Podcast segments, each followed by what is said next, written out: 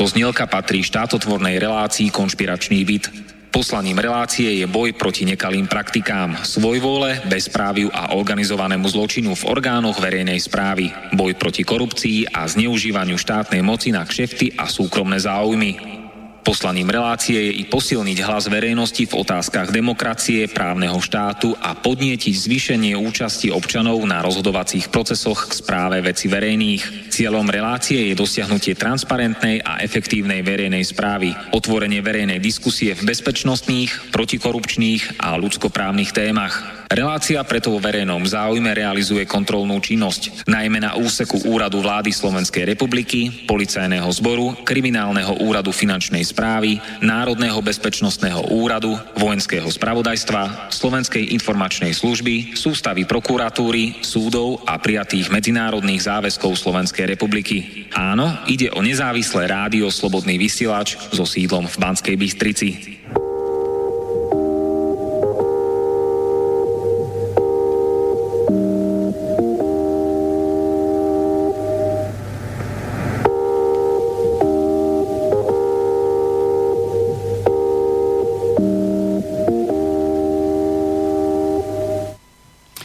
Ahojte všetci, ktorí ste si práve teraz o 16.00 naladili slobodnú vysielačku zo štúdia Bratislava.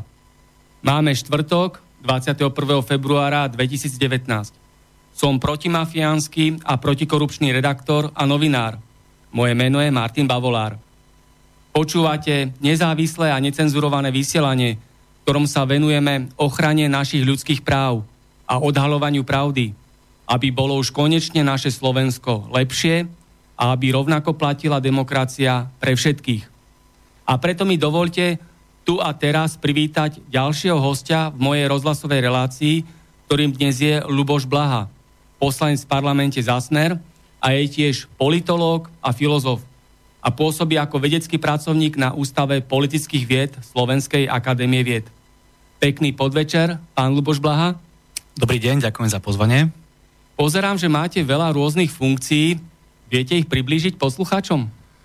Uf, tak funkcie to nie sú naozaj niečo, čo by ma životne naplňalo, ale som poslancom v parlamente, som predsedom výboru pre európske záležitosti, členom zahraničného výboru, vediem delegáciu parlamentu v parlamentnom zhromaždení Rady Európy, som členom delegácie v OPSE, Čiže tých funkcií je viacero, ale väčšinou sa týkajú zahraničnej a európskej politiky, lebo to je naozaj téma, ktorú veľmi podrobne sledujem. OPS to znamená Organizácia pre bezpečnosť a spoluprácu v Európe. Aby všetci vedeli, čo znamenajú tie skratky. A dnešný otvorený rozhovor bude na telo a bez cenzúry. Ako to teda všetko vidí dnešný host Luboš Blaha? O voľbách prezidenta Slovenskej republiky a o dnešnej zlej a slabej morálke súčasného prezidenta Andreja Kisku. Ako funguje a nefunguje vládna koalícia, aké je opozičné zákulisie v parlamente, o liberálnej mafii v médiách a v politike, o nájomných novinároch, o politických mimovládkaroch, o geopolitike, o dvojakom metre spravodlivosti, kde zmizli naše ľudské práva, kto tu zakazuje slobodu názorov a slobodu myslenia.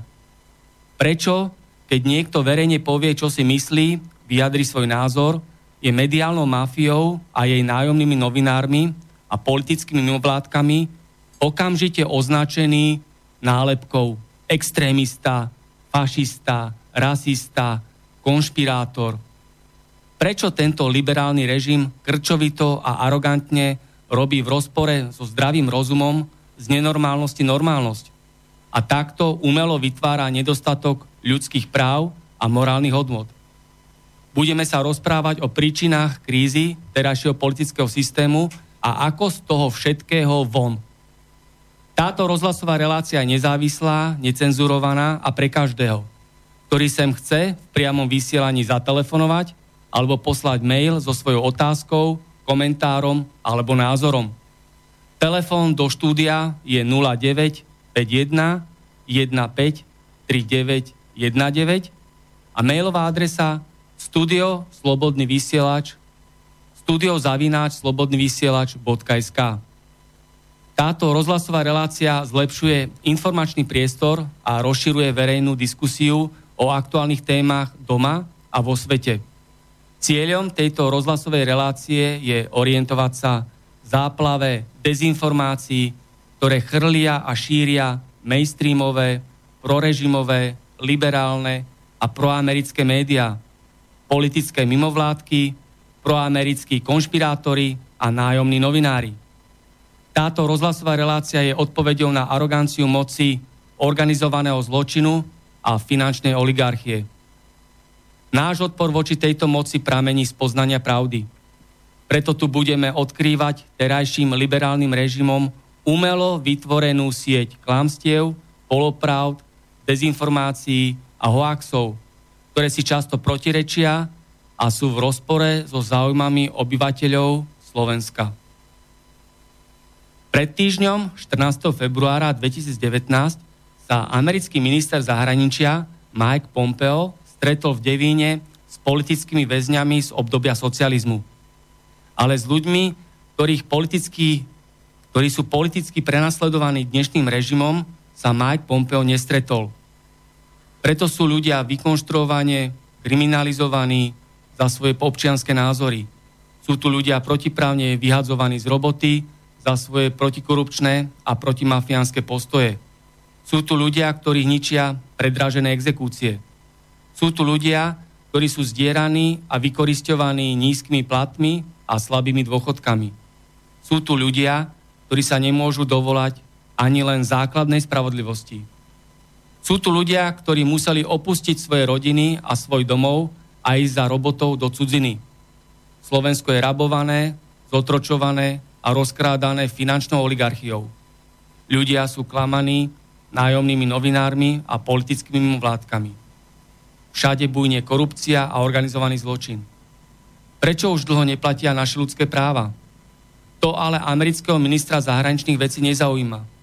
Prečo? Toto je Mike Pompeo. Mike Pompeo, to je uh, podržtaška Donalda Trumpa, amerického prezidenta, ktorý je ale mimoriadne militantným politikom a najmä veľkým oportunistom.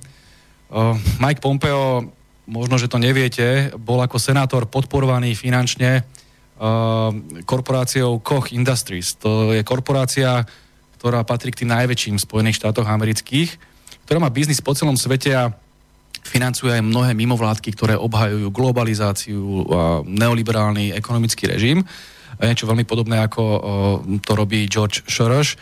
Ale Koch Industries má investície v ropnom priemysle a toto je zaujímavé. Koch Industries mali investície aj vo Venezuele a v roku 2010 Hugo Chávez, socialista, známy, charizmatický líder, ktorý medzičasom zomrel, vyvlastnil niektoré investície Koch Industries. A teraz z hodou okolností Mike Pompeo, ktorý bol financovaný Koch Industries, dneska ide viesť vojnu proti Venezuele aby opätovne sprivatizoval uh, ropné bohatstvo tejto krajiny, aby opätovne obhájil záujmy tejto korporácie. Takto sa vedie svetová politika. Je tu o záujmy oligarchov, záujmy obrovských korporácií a Mike Pompeo je len agentom týchto záujmov. A tak prišiel aj na Slovensko, aby loboval za tieto záujmy, ktoré sa netýkajú iba Venezuely, ale samozrejme aj amerických korporátnych záujmov celej Európe a v celom svete. Momentálne jedným z týchto záujmov je šíriaca sa rusofóbia. Z Ruska sa musí vytvoriť e, triedny nepriateľ, a musí sa zbrojiť a kupovať americké zbranie, aby sa týmto spôsobom nakrmili tí, ktorí financujú takýchto politikov. Je to, je to hrozné, je to tragické, upozorňujem na to pravidelne, ale mňa osobne špeciálne urazilo to, akým spôsobom uh, Mike Pompeo komunikoval práve tému, o ktorej ste hovorili kde uh, sa vlastne vysmieval všetkým tým ľuďom, ktorým kapitalizmus priniesol to obrovské utrpenie, chudobu, poníženie, vykorisťovanie a on uh, si dovolí tárať prázdne reči o americkej slobode niekoľkým príslušníkom uh, politických väzňov. Šiestim. Nechcem, nechcem naozaj znevažovať týchto ľudí, oni si asi vytrpeli svoje. Ja iba hovorím o tom, že máme tu ľudí, ktorí trpia naďalej a spomínali ste to aj vy. A vo všeobecnosti panuje na Slovensku pocit a je oprávnený, že socializmus bol v mnohých smeroch lepším systémom ako kapitalizmus. A potom, keď príde človek, ktorý do veľkej miery udržuje ten nespravodlivý systém vo svete vďaka americkej vláde, a začne nás poučovať o tom, aká je úžasná je americká sloboda a demokracia, tak je to trápne a smiešne. Je to výsmech týmto ľuďom, ktorí trpia práve kvôli tomuto imperiálnemu režimu a práve kvôli kapitalizmu a tým korporátnym záujmom, o ktorých som hovoril. Viete, keď hovoríme o slobode a keď Mike Pompeo hovoril o slobode, tak sa zamyslíme nad tým, akú má slobodu pracujúci človek, ktorý nemá peniaze, nemá výplatu na to, aby dokázal uživiť svoju rodinu. To je naozaj sloboda? Uh, keď hovoril Mike Pompeo o demokracii, ako, ako funguje skutočná demokracia, keď uh, väčšina uh, politikov je financovaná rôznymi oligarchami, korporáciami a ďalšími mocnými politickými, ekonomickými hráčmi. Čiže toto sú veci, ktoré sú len čistou falošou. A verím tomu, že mnohí ľudia na Slovensku, keď počúvali Majka Pompea, tak mali z toho pocit, že je to len číry propagandista amerických záujmov. A naopak bolo potrebné povedať, že sa socializmu mali ľudia ďaleko viac sociálnych istôt, ďaleko viac bezpečnosti. Toto je veľmi kľúčové. Ste mohli poslať svoje dieťa von, pamätáte, s kľúčikom na krku. Dneska by som neposlal svoje dieťa ani 30 metrov od svojho domu, pretože je tu taká zločinnosť e, spôsobená aj tou nekontrolovanou naozaj voľnosťou e, kriminálnych živlov a podobne. Máte, mali ste za socializmu ďaleko väčší uh, štátny dozor nad uh, zdravotníctvom, školstvom, ktoré ponúkalo aj tým chudobným ľuďom nejaké, nejaké benefity. Dneska naozaj, keď ste chudobní, tak na vás nikto nemyslí. A aj keď sa snažíme ako táto vláda pomáhať uh, sociálne mnohým skupinám obyvateľstva, kým žijete v kapitalistickom systéme, tak naozaj ten trh bude mať vždy navrh a tí silní ekonomickí hráči budú ovládať pravidla tej hry. Čiže z tohto hľadiska socializmus dáva ľuďom ďaleko skorší odchod do dôchodku, dáva ľuďom bývanie, dáva ľuďom garanciu práce a tak ďalej. To znamená, dal im tú slobodu, ktorý bežný človek reálne potrebuje.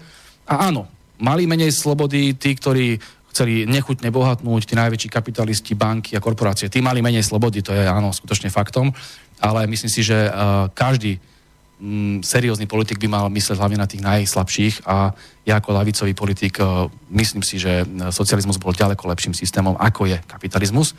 A keď to Mike Pompeo odmieta, tak to súvisí s tým, že ho financuje Koch Industries. Poslucháč Milan tomu napísal aktuálne komentár. Za socializmu sme mali základné istoty. Fungujúce zdravotníctvo, každý mal zamestnanie a každý mal kde bývať. Bezplatné aktivity pre deti a mládež. A v dnešnom režime máme aké istoty? Lebo dnes tu máme iba a len veľa predražených exekúcií, nízkych platov a slabých dôchodkov, bezprávia, drogovej pliagy, obrovskej korupcie, a klámstiev, manipulácií, chorej propagandy a demagógie v tlači, rozhlase a televíziách.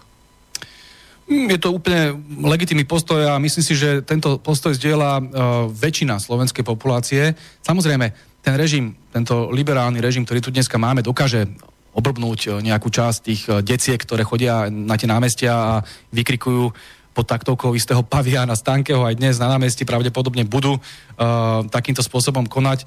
Uh, ale tí ľudia, ktorí majú za sebou nejakú životnú skúsenosť, ktorí reálne musia pracovať a živiť svoje rodiny, tí, ktorí majú zdravý rozum a vedia, ako to funguje, tak tí, tí im nikdy nenaletia, pretože vedia, ako to bolo za socializmu a vedia, ako to je dnes. A dnešný systém je výhodný pre silných hráčov. Áno, pokiaľ ste silní, tak vám voľný trh vyhovuje. Uh, ono sa tomu hovorí väčší pes žerie. To znamená, pokiaľ ste silná korporácia, silná banka, tak je to v poriadku. Tento kapitalizmus je pre vás úplne ideálny.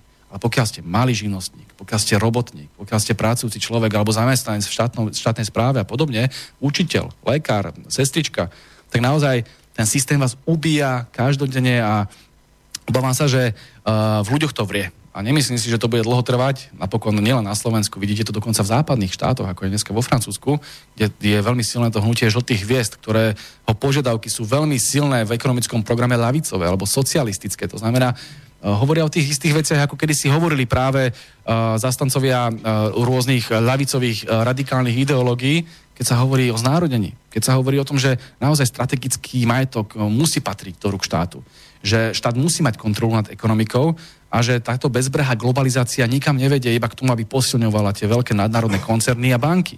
To znamená, že uh, toto musíme zastaviť a všimnite si, že toto nie je len otázka ekonomických hlavičarov, ako som ja. Je to otázka aj všetkých vlastencov, ktorí reálne myslia na to, že musíme vrátiť tú ekonomickú silu, ale aj tú politickú silu národnému štátu.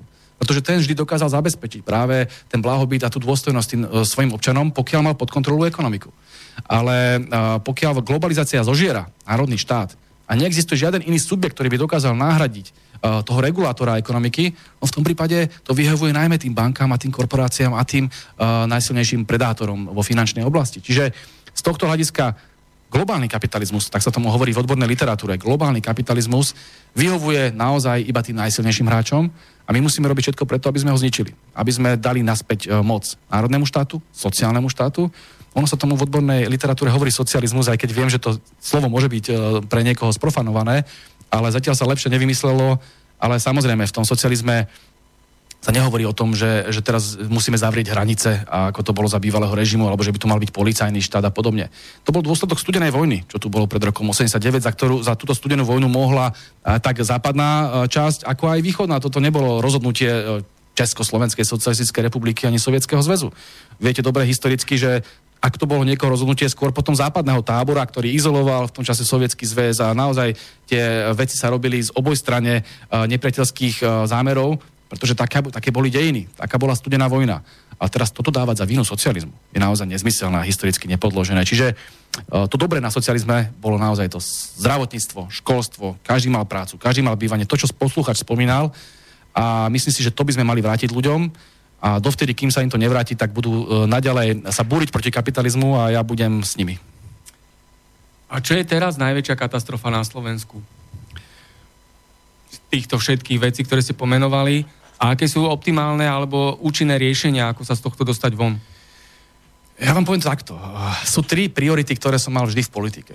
A prvá sa týkala práve sociálnej oblasti. A to znamená vrátiť ľuďom tie sociálne práva, ktoré im berie kapitalizmus. A to sa týka práve takých vecí, ako je povedzme základný príjem, ktorý by mal mať každý človek a rast minimálnej mzdy, ďaleko väčšia regulácia v ekonomike, viac e, práv pre pracujúcich ľudí, humanejší zákonník práce, viac sociálnej rovnosti, ale aj otázky, ako je uh, znárodenie strategického majetku, aby sme mohli uh, naozaj využívať to bohatstvo štátu a národa pre každého jeho člena.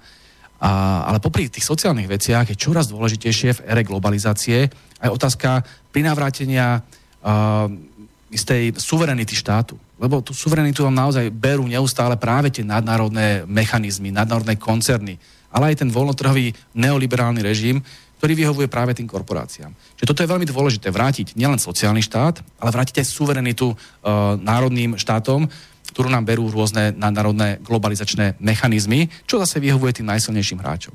A potom je tu veľmi e, kľúčová hodnota, o ktorej som ešte nehovoril, a to je kľúčová hodnota mieru opäť sme pri tom, čo vždy zdobilo každú ľavicovú politiku. A to je veľmi silná mierová uh, politika. Uh, poviem vám úprimne, asi momentálne je táto hodnota najdôležitejšou práve preto. Ako cítime, že sa uh, uh, tu rastie hnutie rôznych vojnových štváčov. Najmä v súvislosti s americkým alebo západným zbrojárským priemyslom, ktorý sa snaží týmto spôsobom získavať nové odbytištia, ale aj zo súvislosti s rastúcou rusofóbiou alebo sinofóbiou, to znamená nepriateľstvom voči Rusku a voči Číne. Uh, áno, sú to konkurenčné mocnosti voči západným mocnostiam, ako sú Spojené štáty americké, Nemecko, Francúzsko, Veľká Británia.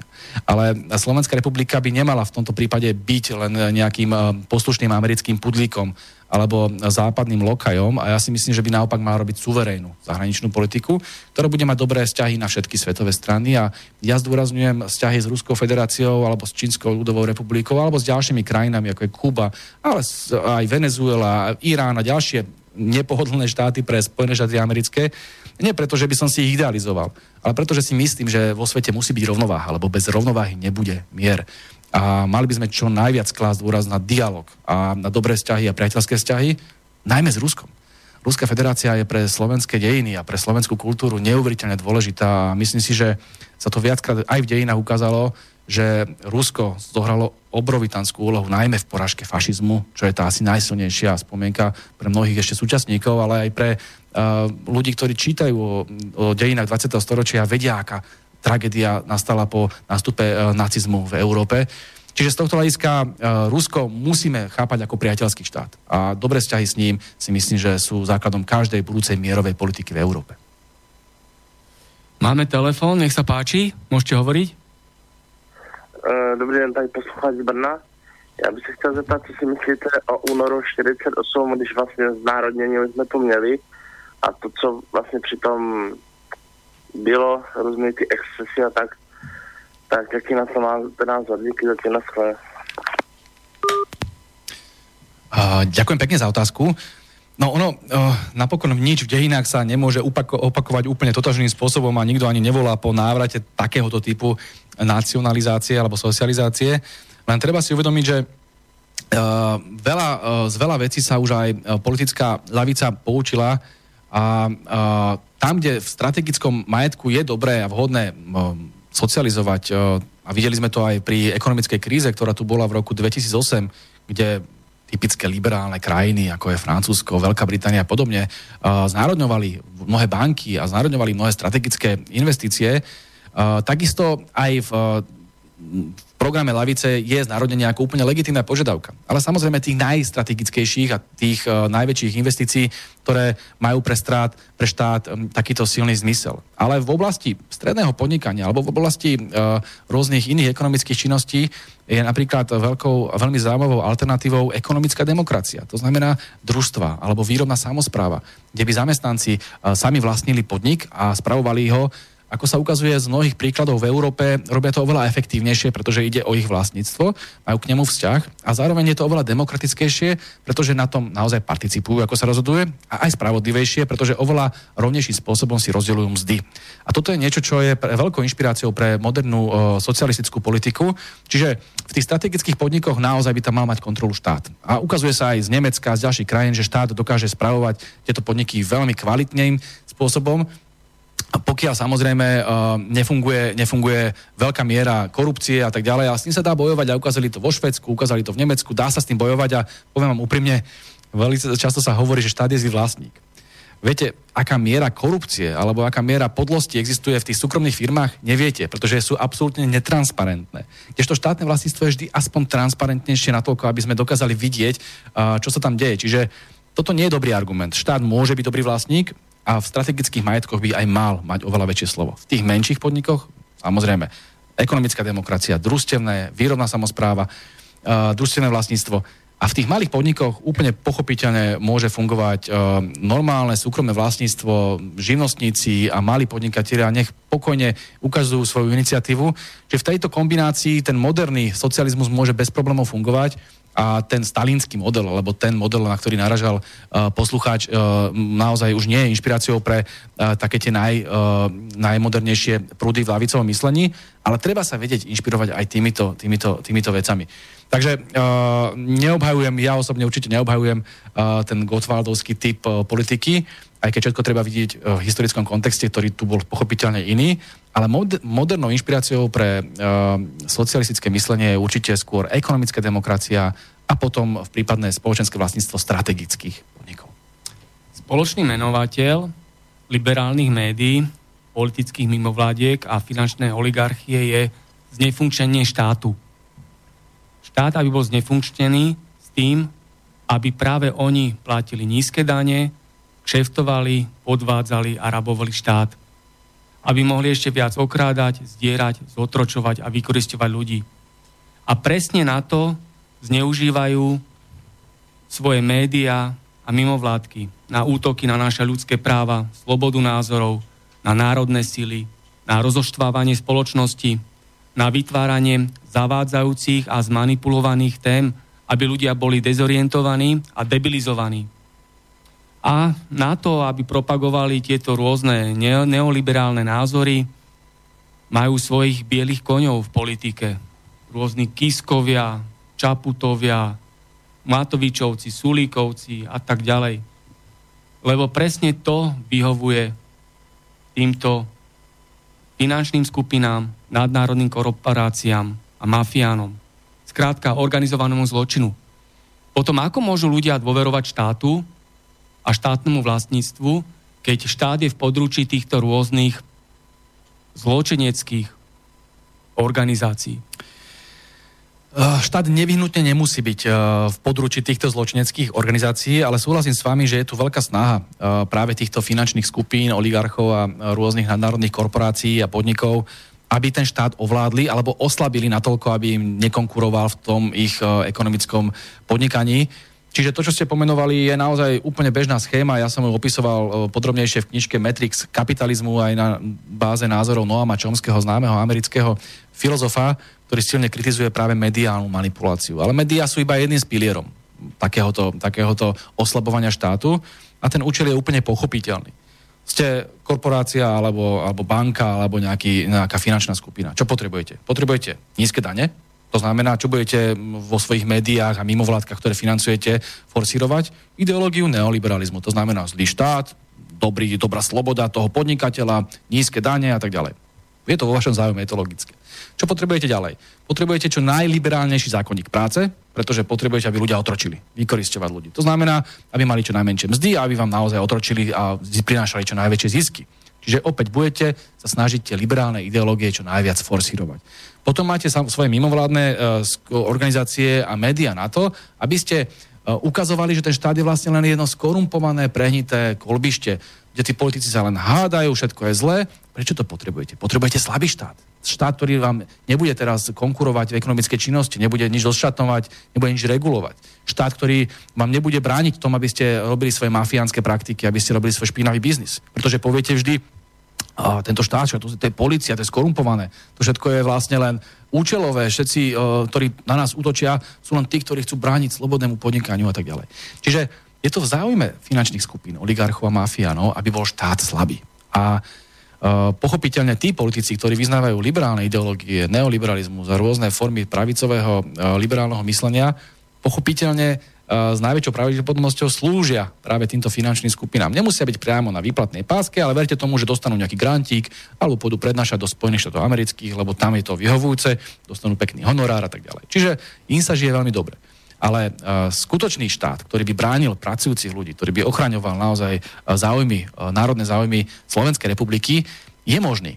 To, toto naozaj nemôžno uveriť tým všetkým nepriateľom štátu, že by takýto štát nebol možný. Naopak, toto je náš cieľ vytvoriť spravodlivý štát, sociálne spravodlivý štát, štát, ktorý by naozaj chránil pracujúcich ľudí.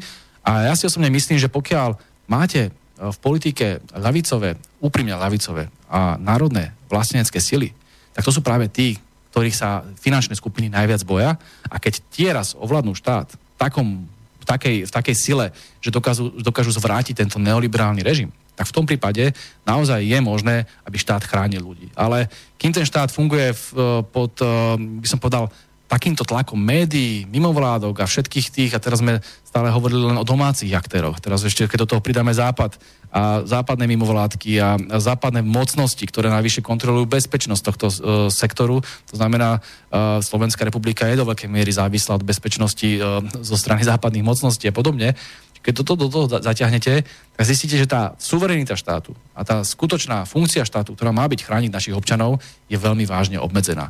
A keď sa nám toto podarí zvrátiť, tak to bude revolúcia a za to bojujeme. Uh, aký je váš názor, lebo veľa ľudí to negatívne vníma, že behajú po školách títo politickí mimovládkári a nájomní novinári a robia tam politickú agitáciu, ovplyvňujú žiakov, študentov, detí, učiteľov ako je to možné, ako je to, že to je umožnené, aby takéto úderky tohto všetkého, o čom sme tu rozprávali, chodili po školách a oblbovali, manipulovali. Veď Toto čo? umožnila... Je to, je to neuveriteľná sedlačina, vám poviem úplne uh, úprimne a je zvláštne, že v prípade, uh, že sa niekedy odohrala nejaká naozaj odborná prednáška nejakých predstaviteľov Smeru na školách, lebo odborné prednášky sú jedna vec. Tak už z toho robili média kampaň, pamätám si, že takéto nastali veci, ale keď dojde na strednú alebo vysokú školu uh, prezident Kiska, alebo dokonca sme tam videli minulé tých psychopatov zo stránky Zomri a podobne. A o tomto sa nepíše, že to je porušením všetkého, čo by malo byť, to znamená sloboda a nezávislosť akademickej pôdy tak to je proste choré. To je taký dvojaký kilometr, že to svet nevidel. Uh, ja osobne pôsobím ako vysokoškolský učiteľ a bol som veľakrát aj na stredných školách ako poslanec Národnej rady, ako predseda výboru pre európske záležitosti. Ja si dávam taký sakramentský pozor, aby som nejakým spôsobom nevybočil z tej čisto vecnej, odbornej úrovne. Kde deti informujem, ako to je, alebo študentov informujem, ako to je v oblasti, ako to funguje v Európskej únii, aké sú alternatívy, aké existujú politické názory. Veľmi nestranne, ja som vzdelaním politolog, hovorím o tom, toto je ľavica, toto je pravica, keď máte takéto hodnoty, vyberte si ľavicu, keď takéto vyberte si pravicu. Neagitujem za svoj politický smer. To isté hovorím o liberáloch, o konzervatívcov.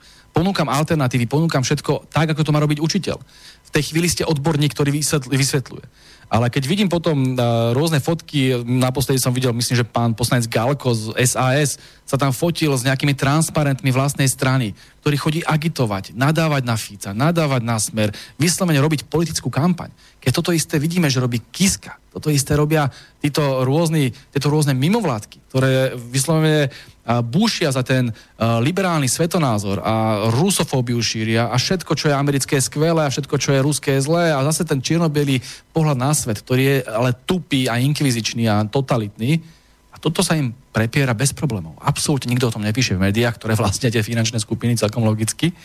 Ale v prípade, že by nejaký politik Smeru len došiel na nejakú strednú školu a povedal by, že nie, nie je to takto, je to trošku inak, tak už okamžite z neho budú robiť toho triedneho nepriateľa. Je to tu naozaj veľmi nespravodlivo nastavené a myslím si, že ja vám to poviem úprimne, uh, sme strašne mekí. Sme strašne mekí a toto hovorím aj ako, ako kritiku do vlastných radov my sa tomuto musíme vzoprieť. Uh, mám pocit, že niektoré krajiny aj v Európe sa už postupne prebudzajú a malo by byť aj Slovensko jednou z nich, pretože už toho majú ľudia plné zuby.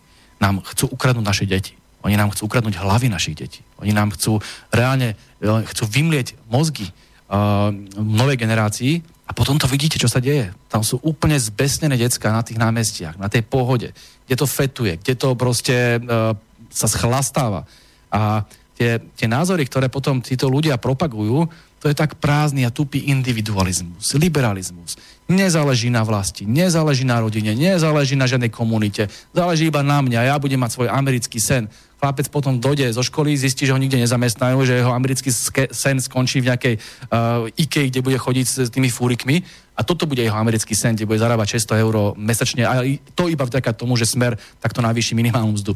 Čiže toto je práve ten stred reality s tými snami tých mladých ľudí. A týchto mladých ľudí strašne, niekto strašne niekto zneužíva. A všimnite si, keď máte dospelejších ľudí, ktorí majú rodiny, ktorí majú deti, už ich na tých námestiach neuvidíte, lebo vedia, že to je len proste ohlupovanie. Tam toho Paviana Stanko nikto nebude počúvať, lebo vedia, že to sú len frázy, ktoré slúžia práve tým bankám a tým finančným korporáciám. Čiže žiaľ, zlyhali sme aj my. Zlyhali sme, lebo sme boli príliš meky. Dali sme obrovskú moc do rúk médiám, mimovládkam a týmto rôznym finančným skupinám a my to už musíme konečne preťať. A ja robím všetko preto, aby sme to urobili. Ako je to možné? Strana Smer niekoľkokrát viedla vládu. Robert Fico bol trikrát predseda vlády, teraz ste najsilnejšia strana vo vláde, máte svojho predsedu vlády. Ako je možné, že tu vznikla táto situácia, a že sa tu vytvorila vrstva rôznych nadľudí v médiách a v mimovládkach, ktorí zahlcujú a šíria tieto demagógie, propagandu, klamstva, zamlčujú pravdu o hoci, hoci čom, hej, keď zoberieme geopolitiku, aj vnútornú situáciu na Slovensku. Vo všetkom sa klame, hej. Nerozpráva sa pravda, že USA má 10 krát väčší rozpočet na zbranie a armádu ako Rusko, koľko základní má USA vo svete, koľko má Rusko, aký je to nepomer, že sme nakupovali predražené americké stíhačky, že tu behajú americké vojnové konvoje po Slovensku, že tu máme americké tanky, americké rakety, že naši vojaci sú na východnom fronte v Lotisku proti Rusku, ale stále sa tu podsúva klámstvo, že Rusko chce vojnu, Rusko chce zničiť Európu a pritom je to naopak všetko. Takto tých odpovedí je viacero, že prečo, takto, prečo sa to takto deje a prečo s tým smer niečo neurobil. V prvom rade ľudia majú takú tendenciu vnímať smer ako čistý monolit, ako taký kameň, ktorý je úplne číro, číro jednotný a neexistujú tam rôzne názory. Uh, aj v smere existujú rôzne názory, aj keď nemá to podobu frakcií alebo rôznych skupín, ale samozrejme individuálne názory sú rozdielne a dobre viete, že uh, moja, moje pozície sú uh, ďaleko uh, radikálnejšie a národno-lavicovejšie, ako sú pozície možno iných politikov. V tomto smere ja som veľmi vďačný uh, najmä za to, že tú stranu stále vedie Robert Fico, ktorý uh, napriek tomu, že tiež ten manevrovací priestor ako predseda vlády nemal úplne dokonalý, a to ešte vysvetlím, tak on je proste presvedčený lavičiar, socialista, ktorý chce uh, pomáhať Slovensku a chce bojovať za naše národné záujmy. A to ukázal viacejkrát napokon, naposledy v otázke Venezuely, kde povedal, že ale ani zásvet Slovensko nebude podporovať druhý Irak a americké ťaženie za ropou a ani zásvet nebudeme narúšať princíp e, medzinárodného práva, ktorým je národná suverenita. A to bolo veľmi odvážne, lebo sme len tri krajiny v Európskej únie, ktoré sa odhodlali k takémuto odvážnemu stanovisku a, a neuznali toho venezuelského dajtrlíka Guaida, ktorý je čistý americkým pajacom. Ale uh, smer, teda, to je prvá téza, nie je monolitom. Uh, ja som práve to um, radikálnejšie ľavicové krídlo. Uh, mnohokrát sa mi podarí presvedčiť kolegov, niekedy nie. Ale myslím si, že uh, tým, ako rastie ten, tá nevôľa v spoločnosti proti tomu, čo sa tu deje, proti všetkým tým indoktrinačným mechanizmom, proti tomu liberálnemu naozaj ťaženiu proti slobode, tak uh, rastie aj táto skupina ľudí v smere. Čiže je tu šanca na zmeny. Uh, druhé obmedzenie uh, toho, čo sa snažíme robiť, je v tom, že sme v koalícii. No a v koalícii viete, že okrem Slovenskej národnej strany máte aj stranu Most Hit, ktorá je skôr odchovancom práve toho liberálneho uh, pravicového pohľadu. Čiže aj tam nie je možné robiť všetko tak, ako by sme si predstavovali. Aj keď teraz nechcem povedať, že by to bolo v, v rokoch 2012 a 2016 o moc lepšie, tam sme boli sami v koalícii a naozaj sa nepodarilo mnohé veci, ale tá situácia bola trošku iná. Ale a tu je asi ten kľúčový dôvod, treba si uvedomiť, že Slovensko nie je slobodnou krajinou v tom zmysle, ako si to predstavujú mnohokrát uh, ľudia, že teraz čokoľvek si chceme spraviť, to spravíme, alebo ten predseda vlády, že čokoľvek môže urobiť. Uh, ja by som to prirovnal k situácii uh, za normalizácie, kedy tu bol Gustav Husák. A čo myslíte, mohol Gustav Husák urobiť čo len chcel, alebo sa musel spýtať občas aj Brežneva, čo chce a Sovietskeho zväzu a tak ďalej. On tá situácia nie je o moc odlišnejšia. Tak sme súčasťou Európskej únie, americká eh, bezpečnosť alebo americké zbranie a americká politika je tu veľmi vplyvná aj cez mimovládky, aj cez to, že ochraňujú cez NATO uh, tento priestor. To znamená, že tá, ten manevrovací priestor nie je dokonalý. Uh, povedal by som, že ten tlak sa ešte zvyšuje tých európskych a amerických záujmov. Ono to je niekedy cez tvrdú silu, ale niekedy cez meku. To znamená, oni nepotrebujú tu nevyhnutne dojsť a nejaký protektor rozhodne, že takto to bude O, stačí, keď sem pošlo 25 mimovládok, ktoré sú veľmi hojne financované a ty budú ten správny názor forsírovať a nakoniec ten mladý človeček si povie, no asi majú pravdu, keď to hovoria všetci, že? Však vlastne len tí konšpirátori a extrémisti hovoria niečo iné. Takže ono to takto nakoniec do tých zasejú, do tých ľudí.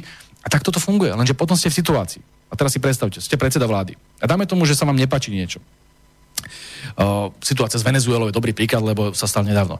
Nepáči sa vám, že Amerika ide robiť vojnu vo Venezuele kvôli rope. Kvôli rope. A všetci vieme, že to je o tomto a sa vám to nepáči. Tak teraz, ste predseda vlády a viete, že Američania, akože tí, ktorí sú vaši formálni spojenci, Európska únia kompletne okrem dvoch krajín tiež sú vaši formálni spojenci, všetci idú teraz robiť zlé tej Venezuele a vy teraz ale chcete povedať, že takto to nie je správne a chcete to preraziť.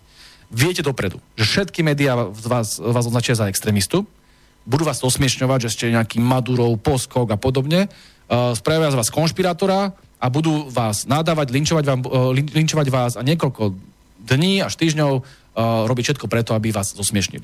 A budú hovoriť, že toto je pravda, Amerika nikdy nerobí zlé veci. Však pamätáme si, zabudne sa na Irak, zabudne sa na Libiu, zabudne sa na to, ako roz, ro, rozmatili polovicu sveta, vrátane Jugoslávie, ale teraz vo Venezuele im ide iba o slobodu, demokraciu, o ľudské práva. Toto je zase, čítate každý deň v novinách v televízii to rozprávajú s takými tými peknými tváričkami, tie dievčatá, s tými, tie blondíny a tak ďalej. Vyzerá to celé strašne príjemne, chrumkavo a ľudia tomu nevie dôvod neveriť. Táto propaganda je strašne silná, nepodceňujte to.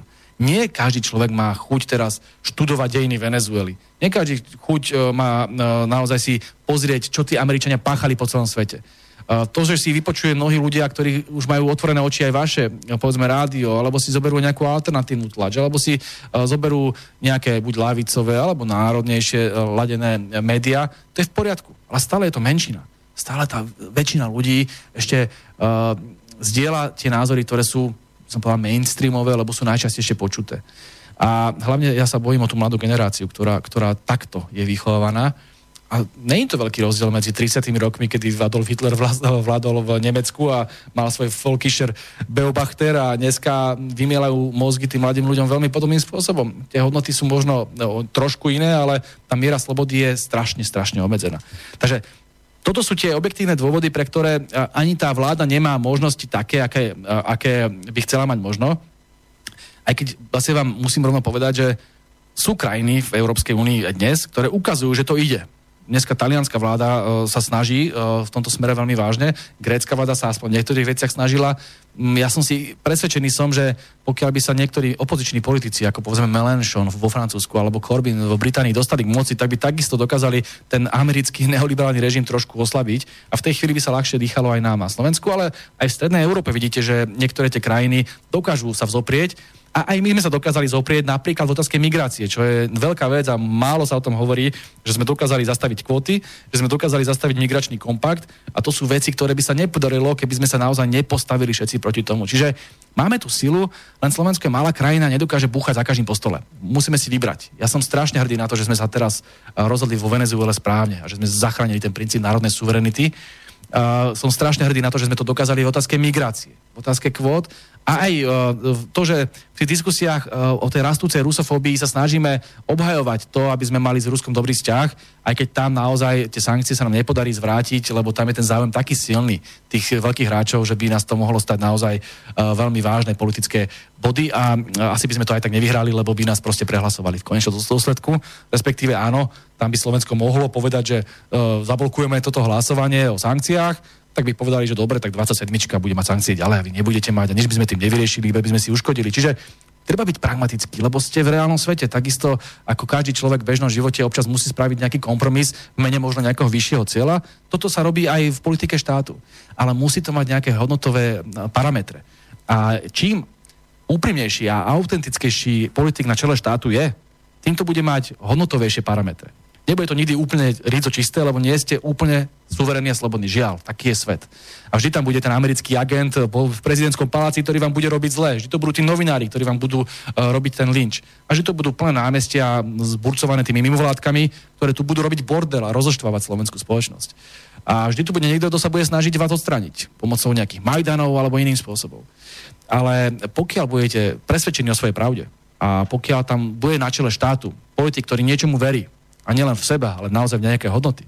Hodnoty u mňa je to, sú to hodnoty socializmu, ale môžu to byť aj hodnoty, ktoré súvisia s nejakou, nejakým iným svetonázorom, ale pôjde mu o Slovensko, tak v tom prípade si myslím, že je šanca uh, poraziť uh, aj tých silných hráčov a že ten Dávid môže toho Goliáša poraziť, ale uh, nie je to ľahké a naozaj aj, by som chcel aj všetkým poslucháčom povedať, uh, tá elementárna miera dôvery tam musí byť. Niekedy človek musí spraviť kompromis, ale nemôžete vnímať teraz e, každého politika ako automaticky zlého človeka len preto, že niekedy musí robiť uh, kroky, uh, ako sa hovorí, politika je umení možného, kroky, ktoré vyznievajú kompromisne. Vždy ide ten konečný cieľ a v mojom prípade naozaj je ten konečný cieľ, aby Slovensko bolo čo najsuverenejšie, aby sme tu mali mier a aby tu bola sociálna spravodlivosť. Presne tak, veľa ľudí nahlas hovorí a zdieľa názor, aby Slovenská republika spolu s Rakúskom a Švajčiarskom vytvorila moderný pás neutrality v Európe a prijala novelizáciu ústavy, ktorom by bolo zakotvené, že Slovensko je mierový štát a neutrálny štát. Čo si myslíte o tejto vízii neutrality v Strednej Európe, ktorá by zahrňala Švajčiarsko, Rakúsko, Slovensko? Pozrite sa, ja mám veľa kamarátov v Rakúsku medzi lavičiarmi a tam je tá myšlienka neutrality tak silná a tak ďalej, že, že samozrejme vždy mňa veľmi vážne oslovovala. Uh, dobre vieme, že ten historický kontext bol trošku iný, ako to bolo v Rakúsku, ale aj v prípade, ako to bolo vo Švedsku alebo vo Švajčiarsku, ktoré boli krajiny ako najtypickejšie pre ten model neutrality. Uh, tá neutralita je niečo, čo si musíte vybojovať. Ono to nie je také jednoduché, že si poviete, že som neutrálny. No, tak iní povedia, dobre, tak ste a dojdu a obsadia vás. Ale ide medzinárodné uznanie. Musí to byť medzinárodné uznanie obých dvoch tých táborov, alebo obých dvoch tých strán, že aj tá jedna strana, aj tá druhá strana to uzná a stávate sa v tej chvíli to neutrálnou šta- uh, krajinou. A o toto treba áno bojovať, uh, ale je to diplomatické úsilie obrovské. To nie je tak, že si to poviete, lusknete, napíšete do svojej ústavy, hm, tak to keby spravil hoci kto v čase hitlerovského Nemecka, tak povie, som neutrálny a dobre, obsadia ho. Čiže ono to musí byť naozaj v nejakej konštelácii historickej. Ale tá myšlienka je správna. Tá myšlienka je taká, aká vystihuje slovenský národ. Toto sa malokedy hovorí, keď sa uh, píšia rôzni francúzskí, britskí a americkí politici, ako majú úžasnú históriu. Čím sa píšia? Píšia sa tým, že dobývali svet, že vykoristovali iné krajiny a že mordovali a zabíjali milióny ľudí. Kolónie. A tak ďalej. Hej, kolónie, vojny, že všetko to boli vlastne imperiálne výboje. A Slovensko je krajina mierumilovná. My sme nikdy nikoho nedobíjali, my sme nik- nejaké výboje nemali, my sme nikdy nikomu neobližovali. Toto je naša, naša primárna hodnota. To je to krásne, čo by sme mali zdôrazňovať. Že sme národ mierumilovný. A ako taký, takému nám svedčí tá hodnota neutrality. Naozaj je to niečo, čo by sme mali oveľa viac forsírovať. A tým nechcem povedať, že v tejto fáze by som hneď išiel vystupovať z NATO alebo tak ďalej. To všetko musí mať svoju prípravu, historický kontext a tak ďalej. Iba hovorím, že ako hodnota je to správna hodnota a mali by sme robiť všetko preto, aby sme o týchto veciach rozhodovali spolu s ľuďmi. A preto som ja ešte ako mladý študent, som mal asi 20 rokov, uh, zbieral podpisy, aby bolo referendum o otázke, či chceme vstúpiť do NATO. To sme tedy spoločne dokonca s uh, pánom Chmelárom a pánom Čarnogurským robili túto petíciu a to som bol ešte naozaj len začiatočník v politickom aktivizme. A pamätám si, že ľudia na to reagovali veľmi pozitívne. Nepodarilo sa to, lebo to bol šibenečný termín a tak ďalej, ale uh, tá miera uh, averzie medzi Slovákmi voči takým militantným spolkom, ako je NATO, je obrovská. Najmä keď sa to ešte spája s tou neuveriteľne hlúpou rusofóbiou a tým nepriateľstvom voči Ruskej federácii, ktorá naozaj nám nič zle nespravila. A keď tu hovoria o hybridnej vojne, preboha, kto vedie väčšiu hybridnú vojnu ako Američania a Západ? Však prebo, väčšina médií na Slovensku, väčšina mimovládok, ale z 99% sú všetko práve uh, propagandisti uh, západných záujmov. A potom oni vyťahnú, že máte tu ale presa Sputnik. No Sputnik o 20 ľuďoch, to preháňam, možno tam robia v redakcii traja ľudia, je konkurenciou. Sme ktorý má, ja neviem, 60 ľudí, Dennígen, ďalších 60 ľudí, Markiza, ja neviem, 200 ľudí, RTVS, uh, JOJ, a teraz všetky tie médiá, ktoré tu majú, plus od toho, ja neviem, ďalších 70 mimovládok, ktoré sú financované rôznymi americkými nadáciami a európskymi grantmi, tak toto všetko je na jednej strane. Na druhej strane máte Sputnik, a tu sa vytvára dojem, že toto je hybridná vojna Ruskej federácie voči, ja neviem, slobode demokracie. Veď to je absurdné. Všetci to dobre vedia, ale snažia sa vytvoriť ten dojem, aby mohli obmedzovať slobodu slova. Lebo, viete, sloboda slova. Hovorí sa, že za bývalého režimu nebola sloboda slova. Lebo tu bola jedna oficiálna ideológia a všetko, čo bolo mimo nej, bolo považované za niečo cestné. V čom je rozdiel dneska? Máte tu oficiálnu ideológiu toho liberalizmu a kapitalizmu a všetko, čo je mimo nej, sa považuje za extrémistické za niečo, čo treba, čo, čomu treba bojovať. Oni vás síce nezavrú, ale nehajú vás vyhľadovať. To znamená, áno, nepojete do väzenia, ako sa možno stalo mnohým tým, aj keď to tiež bolo iba krajné riešenie e, za bývalého režimu, ale nedostanete robotu. A budú vás naozaj e, prenasledovať, linčovať, robiť vám zle, v médiách vás uh, zosmiešňovať a podobne, aby ste si dobre rozmysleli, alebo aby si každý iný rozmyslel veľmi dobre, či takýmto spôsobom bude konať aká je to sloboda. Je to trošku sofistikovanejšia miera to, totality, ale je to stále totalita. Čiže uh, myslím si osobne, že, že ak sa nám toto podarí zastaviť, to znamená, ak vrátime tú pravdu a tú slobodu do slovenskej spoločnosti, tak môžeme Slovensko ponúknuť ďalej, posunúť ďalej, ale musíme byť veľmi, veľmi uh, prezieraví a, a inteligentní. Tá myšlienka neutrality je krásna, ale uh, musíme uh, si ju vybojovať v medzinárodnom systéme práva, ona nám nebude darovaná. Takže to je asi tá odpoveď na otázku neutrality. Poslucháč Roman napísal, ste rozprávali o totalite. Dnešný režim je totalitný, lebo všade bujne korupcia a bezprávie. Nefungujú kontrolné orgány, vláda, štátne inštitúcie a súdnictvo je ovládané mafiou a oligarchiou. Neexistuje základná spravodlivosť. V médiách hlavného prúdu je cenzúra. Ľudia sú prenasledovaní a kriminalizovaní za svoje názory – Pritom ľudia nemajú žiadne ľudské práva. Musia iba držať hubu a krok a platiť dane, poplatky, odvody a predražené exekúcie. Keď nie, tak tvrdo na to doplatia. To je naplnené znaky totalitného režimu. Máte úplnú pravdu a ja vám poviem tak, že ono toto celé niekam smeruje. Ono to nie je náhoda. Ešte pred možno 50 rokmi ste mali aj kapitalistické štáty, ktoré fungovali na báze istej sociálnej harmónie alebo sociálneho zmieru. Zoberte si, ja neviem, Švédsko v 60. alebo 50. rokoch, e, Rakúsko a tak ďalej. Veľmi silné sociálne štáty, kde sa im podarilo prerozdeľovať bohatstvo tak, že tam chudoba prakticky neexistovala a že tie nerovnosti medzi ľuďmi boli relatívne malé a že e, fungovali veľmi dôstojné zákonníky práce a podobne. E, kým ten národný štát toto dokázal brániť a mal kontrolu nad ekonomikou, tak to bolo v poriadku. Ale zrazu s nástupom éry liberálnej globalizácie, a to prichádza zhruba v polovici 70. rokoch a najmä potom v 80. rokoch a po páde e, sovietského režimu v 90. rokoch, toto všetko krachlo. Padlo to ideologicky. Namiesto uh, tých ideí sociálneho štátu, sociálneho zmieru a z tých hodnot komunitarizmu, to znamená hodnot, že, že sme nejaká spoločnosť, sme nejaký národ, sme nejaký štát, sme nejaká, sme nejaká komunita, ktorá si musí vzájomne pomáhať, ktorá musí solidarizovať, ktorá musí mať nejaké spoločné hodnoty a tak ďalej, tak toto sa vyhlásilo za predstupeň fašizmu, to všetko je fašizmus, nacizmus, komunizmus, ja neviem, aký extrémizmus.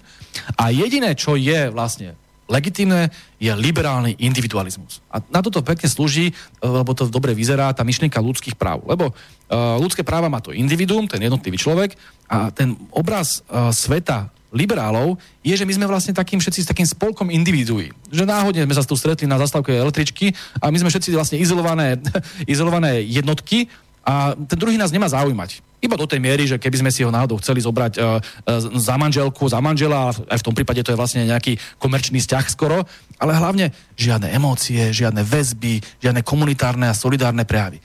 Len čisté individuum. Ale viete, ono to akože môže vyzerať dobre je to fajn, že každý má mať ľudské práva a dôstojnosť. Isté, každý má mať. Ale človek nedokáže fungovať izolovane. On musí fungovať v nejakých komunitách, v rodine, v štáte, v nejakej spoločenskej triede a podobne. Vy nedokážete fungovať ako solitér, ako mm, Robinson Crusoe. A toto vždy hovorila uh, ideológia socializmu, ale má častokrát tomu blízko aj ideológia konzervativizmu. To znamená, že musíme mať nejaké, nejaké súžitie, nejaké, spolu, nejaké, nejaké hodnoty spolupatričnosti. Ale teraz sa vrátim k tej globalizácii. To, čo priniesla tá liberálna globalizácia, je to, že posilnila uh, nadnárodné koncerny a banky a ich záujmy nad záujmy pracujúcich ľudí a záujmy národných štátov. Národné štáty zrazu stratili kontakt, uh, kontrolu nad ekonomikou. Odrazu už vo Švedsku neovláda, uh, alebo v Rakúsku, o ktorom sme hovorili, už neovláda tú ekonomiku štát, už to ovládajú tie národné koncerny, pretože kedykoľvek sa môžu zbaliť a ísť do iné, vedľajšej krajiny, keďže už neexistuje tá regulácia, a tam si otvoriť svoj podnik. Aby mali nižšie dane, aby mali lepšie zákonníky práce, on sa tomu hovorí tzv. štrajk kapitálu. A teraz takto lietajú po celé zeme guli, presúvajú svoju výrobu do tých, jedno, do tých uh, krajín, ktoré majú uh, liberálnejší režim a tým tlačia všetky parametre a všetky štruktúry ekonomiky nadol smerom k tomu sociálnemu minimu. A toto sa deje v celom svete je to vyhovujúce pre biznis, vyhovujúce pre veľký biznis a pre korporácie a pre možno veľmoci, ako sú Spojené štáty americké, ale je to brutálna šleha pre tých najchudobnejších. A vidíte, upadá to všade. Rastie nerovnosť, devastuje sa oveľa viacej príroda. Uh, chudoba narastá v mnohých krajinách s výnimkou tých krajín, ktoré to ďalej regulujú, ako je Čína, ako sú tie štáty, ktoré sa vzopreli tomu neoliberálnemu režimu. Čiže ten kapitalizmus ide do záhuby. On to ide naozaj do, do tie nožnice ekonomické rovnosti sa rozvíje, roztvárajú, tá, to plundrovanie prírody je ďaleko väčšie a tá náchylnosť k vojnám a náchylnosť k tomu, aby sa tu rozoštvávala spoločnosť, je ďaleko silnejšia. A práve toto je chvíľa, kedy sa musíme vrátiť späť a povedať, to, čo tu bolo po vojne, bolo lepšie.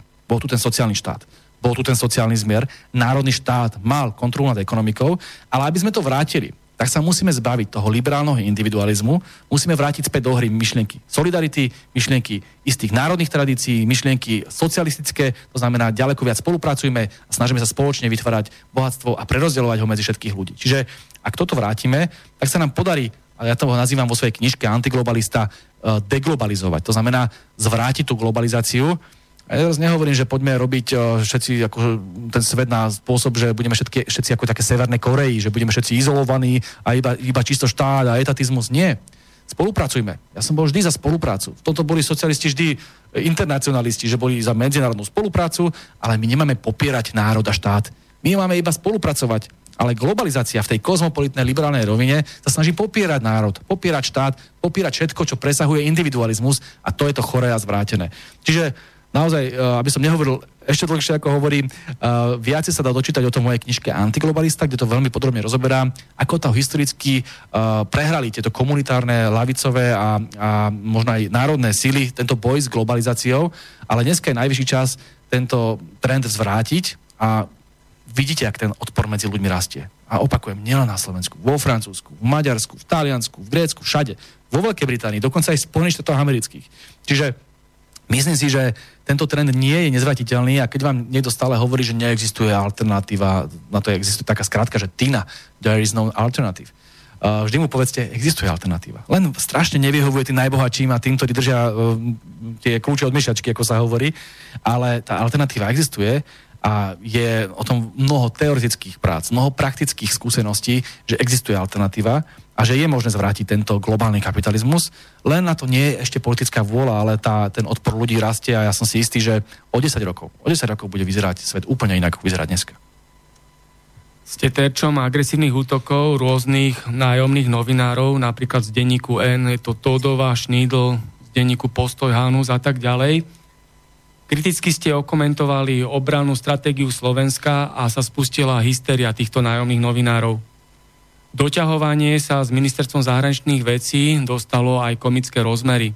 To všetko sa stalo hlavne preto, že veľmi úspešne pracujete aj so sociálnymi sieťami, kde vaše vyjadrenia majú značný dosah. Už samotná táto skutočnosť vytvára paniku v tomto liberálnom mediálnom mainstreame a týchto politických mimovládkarov a nájomných novinárov. Do parlamentu dorazila petícia, ktorá vyzývala na prijatie bezpečnostnej stratégie Slovenskej republiky. Podpísal ju asi každý americký agent, ktorý pôsobí na Slovensku.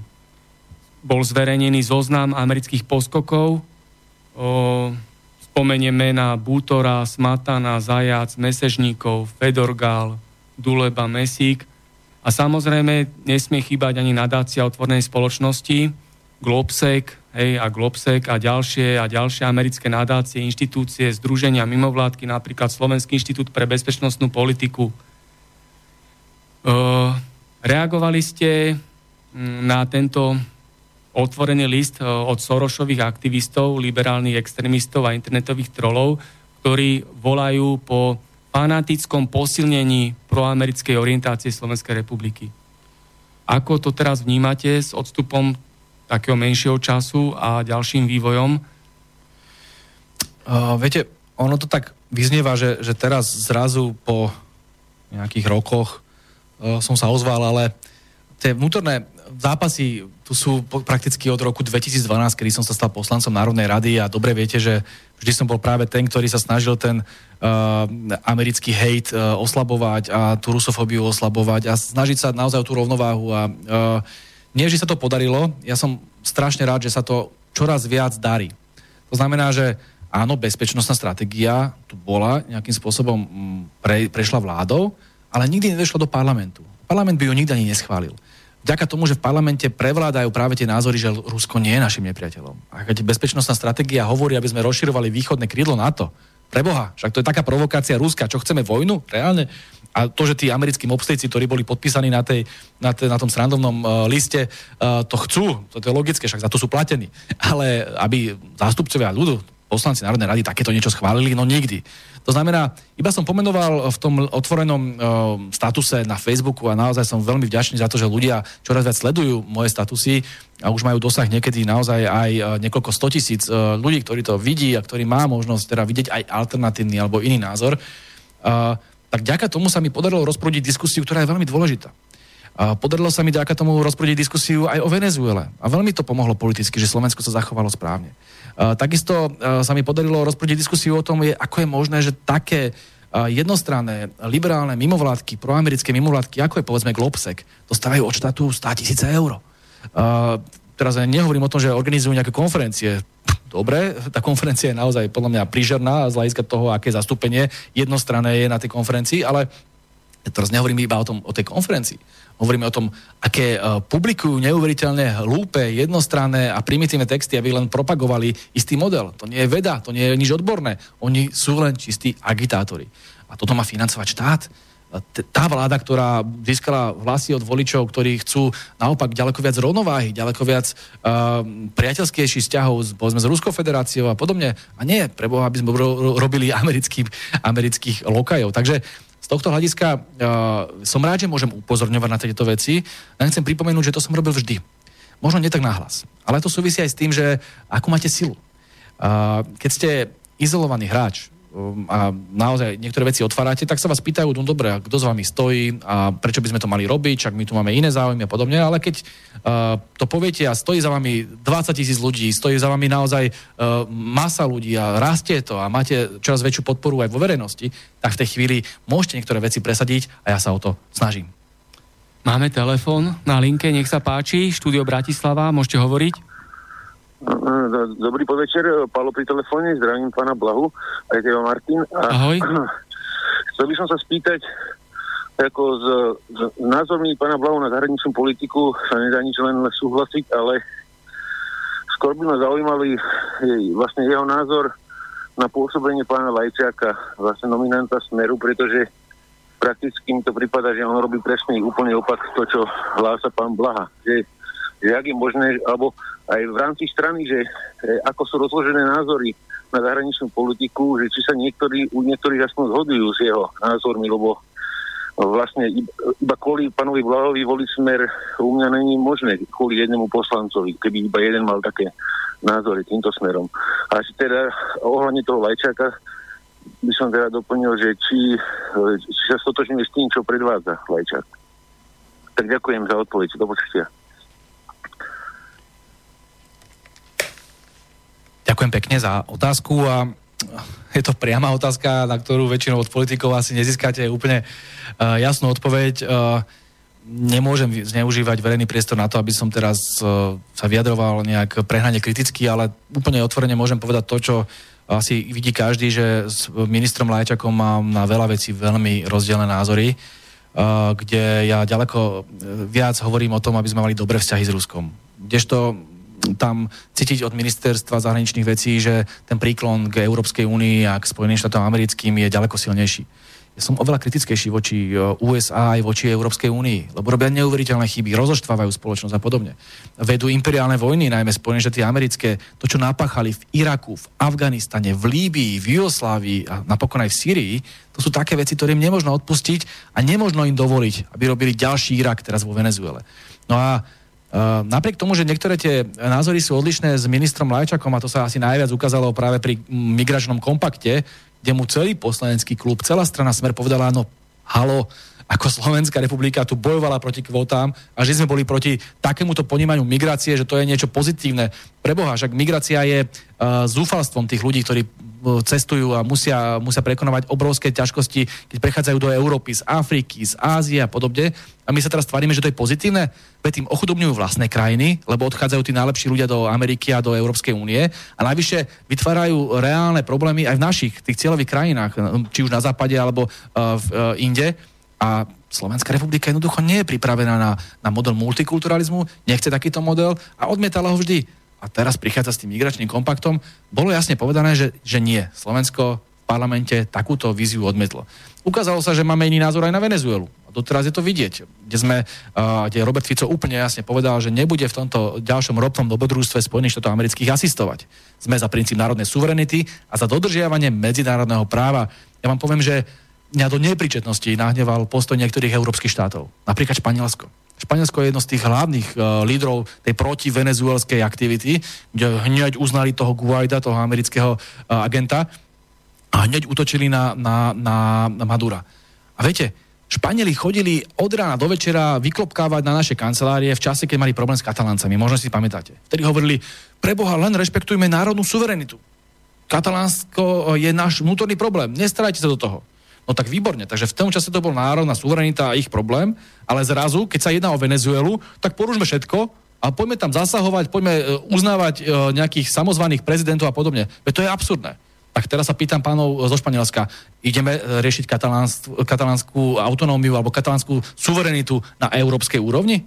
Alebo sa spýtajme to isté ohľadom Ukrajiny. Ukrajinci boli asi jedni z prvých, ktorí uznali toho Guaida, alebo im pochopiteľne prikázali Spojené štáty americké, ale to je vedľajšie.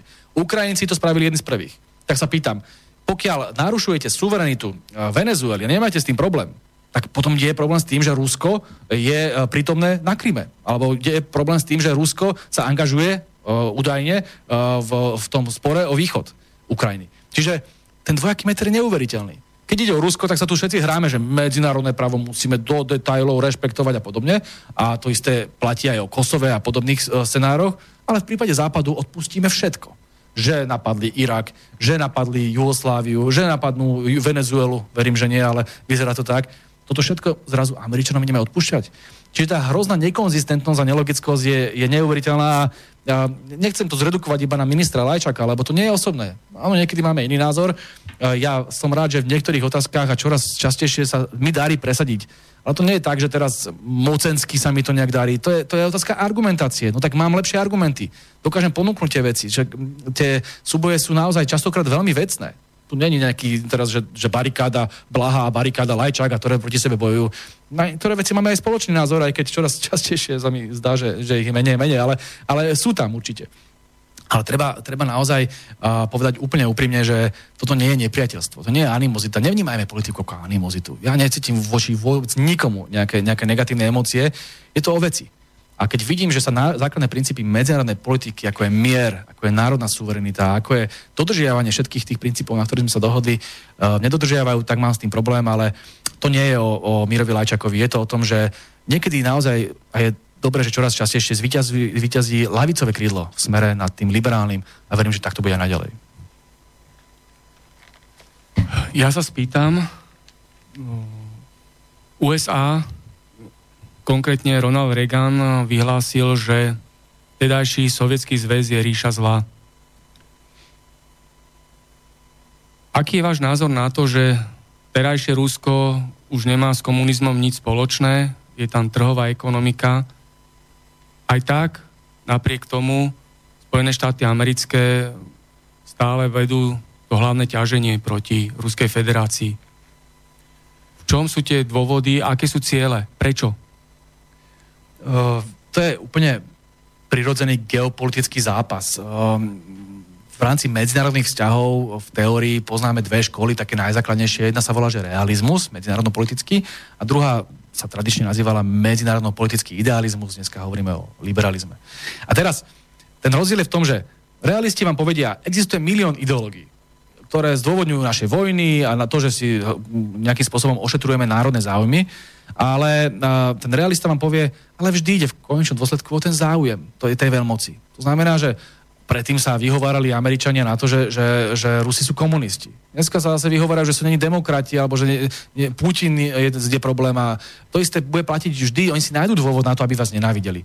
Ale pointa je v tom, že oni len chcú mať čo najviac moci. To je ich národný záujem. Uh, viete, potrebujú viesť vojnu kvôli rope vo Venezuele, lebo Venezuela neposlúcha, má socialistickú vládu. No tak si vymyslia dôvody. Ľudské práva, demokracia, autoritárstvo a podobne. A Saudská Arábia, tam myslíte, že je demokracia? Však v Saudská Arábii tam kameňujú ženy, existuje stále ešte trest uh, oťaťa hlavy za čarodejníctvo, voľby žiadne, keby mali aspoň voľby ako vo Venezuele, tak by skákali 3 m 10. Ale tam nejdete robiť vojny, lebo Saudská Arábia poslúcha Spojené štáty americké. Jemen. Jemen, to, čo robia v Jemene, Saudská Arábia, viete, oni to, mne, mne vadí to, čo tam robia, lebo tam je taká humanitárna katastrofa, tam zomrelo 100 tisíce detí, to je, to je príšerné, Samozrejme, západná tlač o tom nehovorí, lebo Saudská Arábia je náš spojenec. A kto vyváža zbranie do Saudskej Arábie? Veľká Británia a Spojené štáty americké, ktoré potom týmito zbraniami vraždia Saudi, tých Jemenčanov. Je to hrozné, ale vidíte, tam sa nezasiahne. Tam treba vytvoriť vždy iba nejaký, keď máte záujem, ten záujem povedzme bol v Iraku, ovládnuť Irak, alebo je v Iráne, snažiť sa zdecimovať Irán, alebo teraz momentálne nepriateľom Rusko a Čína, tak sa potom vytvorí dojem, že tam je nejaký strašný problém s ľudskými právami alebo problém s demokraciou. Ale keď ste spojenec, tak môžete čokoľvek, tak môžete masakrovať ľudí, v Afrike môžete vyhľadovať ľudí, čo sa deje v Konžskej demokratickej republike, preboha, však po celom svete sú také strašidelné režimy, ale pokiaľ ste americký spojenec alebo nebrblete proti americkej nadvláde, no tak je to v poriadku.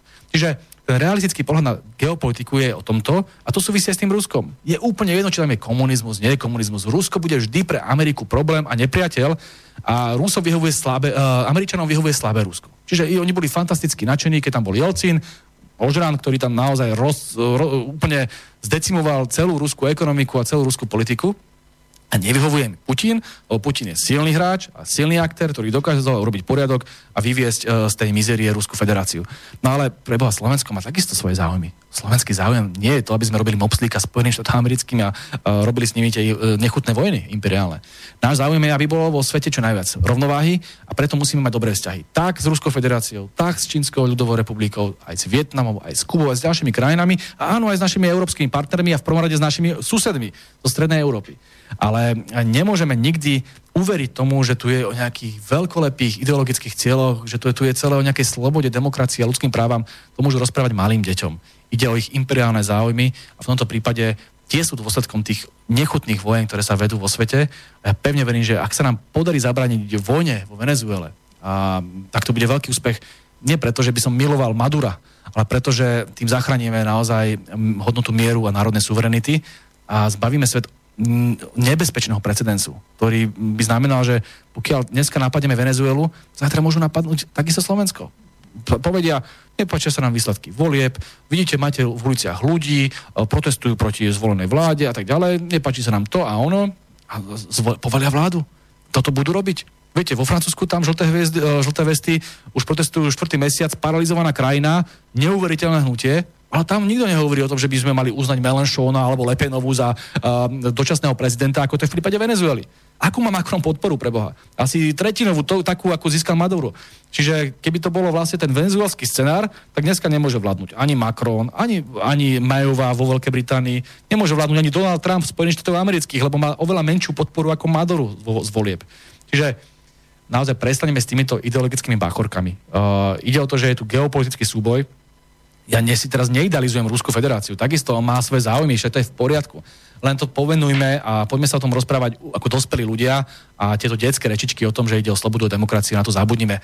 O slobodu nikdy nešlo. A aj to, čo sa odohralo na Slovensku, v Československu v roku 1989, nebolo ani o slobode, ani o demokracii. Bola to geopolitická hra, ktorá zotročila mnohých ľudí na Slovensku a ja sa s tým neviem zmieriť. Bol to finančný, majetkový a politický, ekonomický prevrat, ktorému potom skorumpovaní politici dali názov Nežná revolúcia, aby mohli ďalej robiť demagógiu a robili z toho štátny sviatok. Americké ministerstvo obchodu vyhlásilo teraz aktuálne, že dovoz automobilov z Európy do USA predstavuje pre Spojené štáty americké riziko pre národnú bezpečnosť. A akú národnú bezpečnosť má Európa?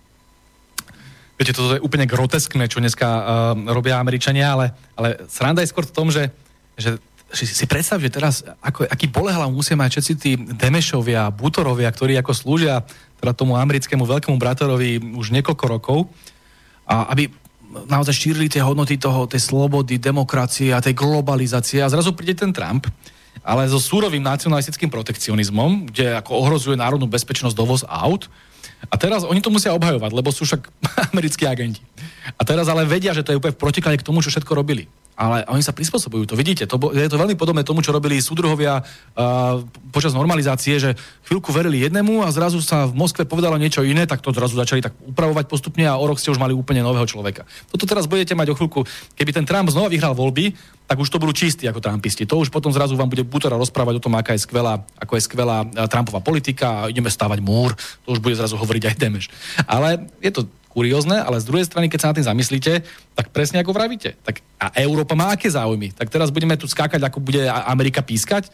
Zoberte si, Amerika dneska je úplne izolovaná. Ona vedie vojnu so všetkými. S Čínou, s Ruskom, s Venezuelou, s Iránom, teraz najmôžšie s Európskou úniou, nehovoriac o iných štátoch, ktoré nemá zmysel vymenovávať, lebo by nám veľa, veľa nepovedali. No a teraz s týmto našim spojencom sa máme v čom spájať? Ako v tejto ekonomickej vojne? Uh, ak má Európa nejaké sebavedomie, a pevne verím, že ho ešte trošku má, tak musí v prvom rade získať nezávislosť z hľadiska všetkých tých bezpečnostných otázok. My nemôžeme byť závislí a robiť americkým lokajom z hľadiska bezpečnosti. Čiže oslabovanie NATO je záujme Európskej únie a z tohto hľadiska musí posilniť svoju vnútornú bezpečnosť, to je, to je úplne bez debaty. A v tomto prípade si osobne myslím, že Slovensko by malo byť ešte ďaleko sebestačnejšie, ale to už je na, na dlhšiu diskusiu. Ale vo, vš- vo vzťahu k ekonomike, ani nám nevyhovuje neregulovaná globalizácia. Aj my si musíme chrániť svoje záujmy. Ja napríklad, e, teda Trump teda nie je moja šalka kávy, naozaj to, čo robí v Iráne, to, čo robí vo Venezuele, to, čo robí proti Rusku a tak ďalej. Ale vo vzťahu k e, zmluve TTIP, neviem, či si pamätáte, to bola dohoda, ktorá sa pripravovala medzi Spojenými štátmi americkými a Európskou úniou, ktorá bola úplne postavená na tom, aby posilňovala korporácie, aby oslabovala záujmy pracujúcich ľudí na v Európe, ochranu potravín, tu bol ten problém s, s tými geneticky modifikovanými organizmami a podobne. Tak ja som veľmi silne bojoval niekoľko rokov proti tomu TTIPu, ale vyzeralo to tak, že tá Európska únia to ide schváliť. A potom, chvála Bohu, v tomto prípade došiel ten Trump a zrušil to, zhodil to zo stola. Uh, čiže aj politik typu Trumpa dokáže mať niektoré veci, um, na niektoré veci dobrý názor. A tam ja veľmi silne ocenujem to, že chce trošku viacej tej regulácie, aj toho no, princípu toho protekcionizmu presadiť, len robí to takým tým hulváckým spôsobom v prospech Ameriky a Európa sa musí spamätať a povedať si, áno, aj my máme svoje záujmy, aj my si musíme pomáhať. My takisto tu nemôžeme uh, udržiavať model, kde bude sa devastovať životné prostredie a devastovať sociálne práva. A teraz tie krajiny, ako je povedzme Spojené americké, budú konkurovať ďaká tomu, že majú oveľa slabšie zákonníky práce, že majú ďaleko slabšie normy a tak ďalej európskym výrobkom. Lebo to oslavuje toho pracujúceho človeka. Čiže ak chceme byť sociálni, a ak chceme byť priateľský životnému prostrediu, čo je zmyslom socializmu, uh, tak musíme uh, chrániť náš trh. Musíme byť trošku protekcionistický a ochranársky. V tomto má Trump absolútnu pravdu. Ale to, čo robí Trump, uh, je americký imperializmus v tom zmysle, že on sa snaží čisto myslieť iba na záujmy amerických korporácií, a na ľuďoch mi vôbec nezáleží, a chce viesť kvôli americkým záujmom aj vojny. A to je veľmi nebezpečné. Máme telefonát na linke, nech sa páči. Dobrý večer, ešte raz, Pavel, omluvám sa, že znova otravujem, ale ešte by som sa chcel spýtať, že aké je povedomie pána Blahu vlastne, že pohybuje sa teda medzi politikmi, že či sledujú alternatívne rádia, ktoré sú tak pomluvané, teda ako konšpiračné, ako je Slobodný vysielač Infovojna, prípadne nejaké zahraničné. Či teda slovenskí politici sledujú, o čom sa rozprávame my slobodne na týchto médiách, alebo či nejak snažia zatvárať oči a akože taký nič neexistuje. Akože tých, tých extrémistov, že oni teda nepočúvali, tak skúste mi odpovedať. A, a potom ešte možno zase otázka tak na telo, ohľadne pána Počiatka. No, on už myslím u, u vás skončil v strane, alebo je len nejak odsunutý do, do úzadia. Všetko? Halo? Ďakujem. Áno. Dobre. Len, som chcel, len k tomu počiatku by som zostal na linke, aby som počul, že, či, že či ešte je v strane smer, alebo či už je mimo. No, tak môžete odpovedať, pán Blahárov. No. Hm? Ďakujem pekne. K tej druhej no, otázke... Dobre, ďakujem. K tej druhej otázke ja sám nie som členom strany Smer, aj keď e, som poslancom jej poslaneckého klubu, takže netuším ani, aká je situácia ohľadom pána Počiatka. Ja ho nepoznám osobne, neviem teda, ale predpokladám, že už politicky nechce byť aktívny, on má úplne iný druh života. E, ale čo sa týka tej otázky o alternatívnych rádiách, e, možno vás prekvapím, teda nechcem hovoriť o rádiách, lebo celkovo poviem o alternatívnych médiách. Možno vás prekvapím, ale Samé, sam, samého ma zaskočilo, keď som sa rozprával s viacerými kolegami, či už zo strany Smers alebo SNS, že oni ako keby čítali iba tieto médiá. Spomeniem hlavné správy alebo tak ďalej. Oni už ani vôbec nečítajú nejaké, že sme denní gen. To je, to je považované za naozaj liberálny extrémizmus, jednostranný, hlúpy, primitívny. Ako keď chceme vedieť, čo si myslia slnečka, čo si myslí, myslíte také zjavy, ako je Todová, Šúc a Hanzelová preboha, prečo by nás to malo zaujímať? Ako Todová, že videli ste diplomovú prácu, ja som o tom natočil video. To dievča je nevzdelané, to dievča je hlúpe. A niekto to použije v diplomovej práci tri knižky a e, navyše oponentku robila pani Vienková, čiže to bol zjavný podvod, to sú kamarátky, oni si to, ona si to napísala, ako chcela zjavne. To sú... nemala ani odbornú kvalifikáciu k tomu Vienková. Absolutne. A, nemala PhD, čiže ako mohla robiť vôbec oponentku. Presne tak. A, toto je a, čistý podvod. A pani Todová je čím autoritou, že by ma malo zaujímať, čo píše. Však to je naozaj, ja tomu hovorím teliatko. V prípade pani Hanzelovej, ktorá je bakalárka žurnalistiky, takisto uh, viete, keby písal profesor uh, filozofie nejaké názory, ja sa zamýšľam nad tým, že hm, OK, ale prečo by ma mala zaujímať Hanzelová? Prečo by ma mala zaujímať Čúc? Ako ja mu hovorím majster krabicového vína, pretože on sa správa častokrát ako povalač. Uh, jeho výzor nebudem komentovať, ale jeho články sú ale absurdné a nemá ani vzdelanie na to, aby, také, aby sa hral na takúto intelektuálnu autoritu. Čiže... To sú nájomní novinári, ktorí len plnia objednávky a pokyny. No a teraz uh, otázka je, či teda dávame prednosť alternatívnym médiám. No, tak pokiaľ sa v alternatívnom médiu objaví ďaleko inteligentnejší článok od vzdelaného človeka, no tak ja neviem, profesor Stanek, uh, Škvrnda, Chmelár, uh, viacerí, Michelko, tak keď niečo napíšu, tak viem, že to má hlavu petu, lebo proste sú to ľudia vzdelaní, majú niečo načítané a môžu niečím prispieť. A keď sa objaví komentár od Todovej, Šuca a Hanzelovej, tak prečo by to niekto preboha čítal? Veď to sú decká, ktoré sú ale čisto jednostranné, liberálne, majú svoju fanatickú ideológiu, nech sa páči, ale preboha, prečo by to bral niekto vážne? A sa chcem spýtať, ste spomínali tie diplomovky. A aké diplomovky mali a majú teda Sulík, Matovič, profesúra Radičovej a ďalší ja som politici. To, ja som to otváral. Uh, Sulík, Sulík má diplomovku. Ja mne sa strašne páčilo, jak sa vysmieval uh, Dankovi za to, že použil 6 kníh a myslím, že Sulík ich použil 4 uh, odborné knižky. Ja, ja som vysokoškolský učiteľ, mne prešlo toľko diplomoviek, bakaláriek a uh, rigoroziek uh, rukami, Uh, ja sám som mal vo svojej diplomovke, som si to schválne potom rátal asi nejakých 60 titulov a to nebolo nejaké najväčšie množstvo. Väčšina, tá diplomovka by mala mať, teoreticky, nehovorím teraz o nejakej architektúre alebo o iných vedách, hovorím o humanitných vedách, tam ten rozsah literatúry je okolo 40, nech 30 uh, alebo 50 kníh, ale Sulik mal 4, Todova 3, To je tak smiešné. A oni sa vysmievali Dankovi za 6 kníh a podobne. Potom tu máte Matoviča, ktorý sám priznal, že mu to písala nejaká kamarátka, ktorú zobral na dovolenku.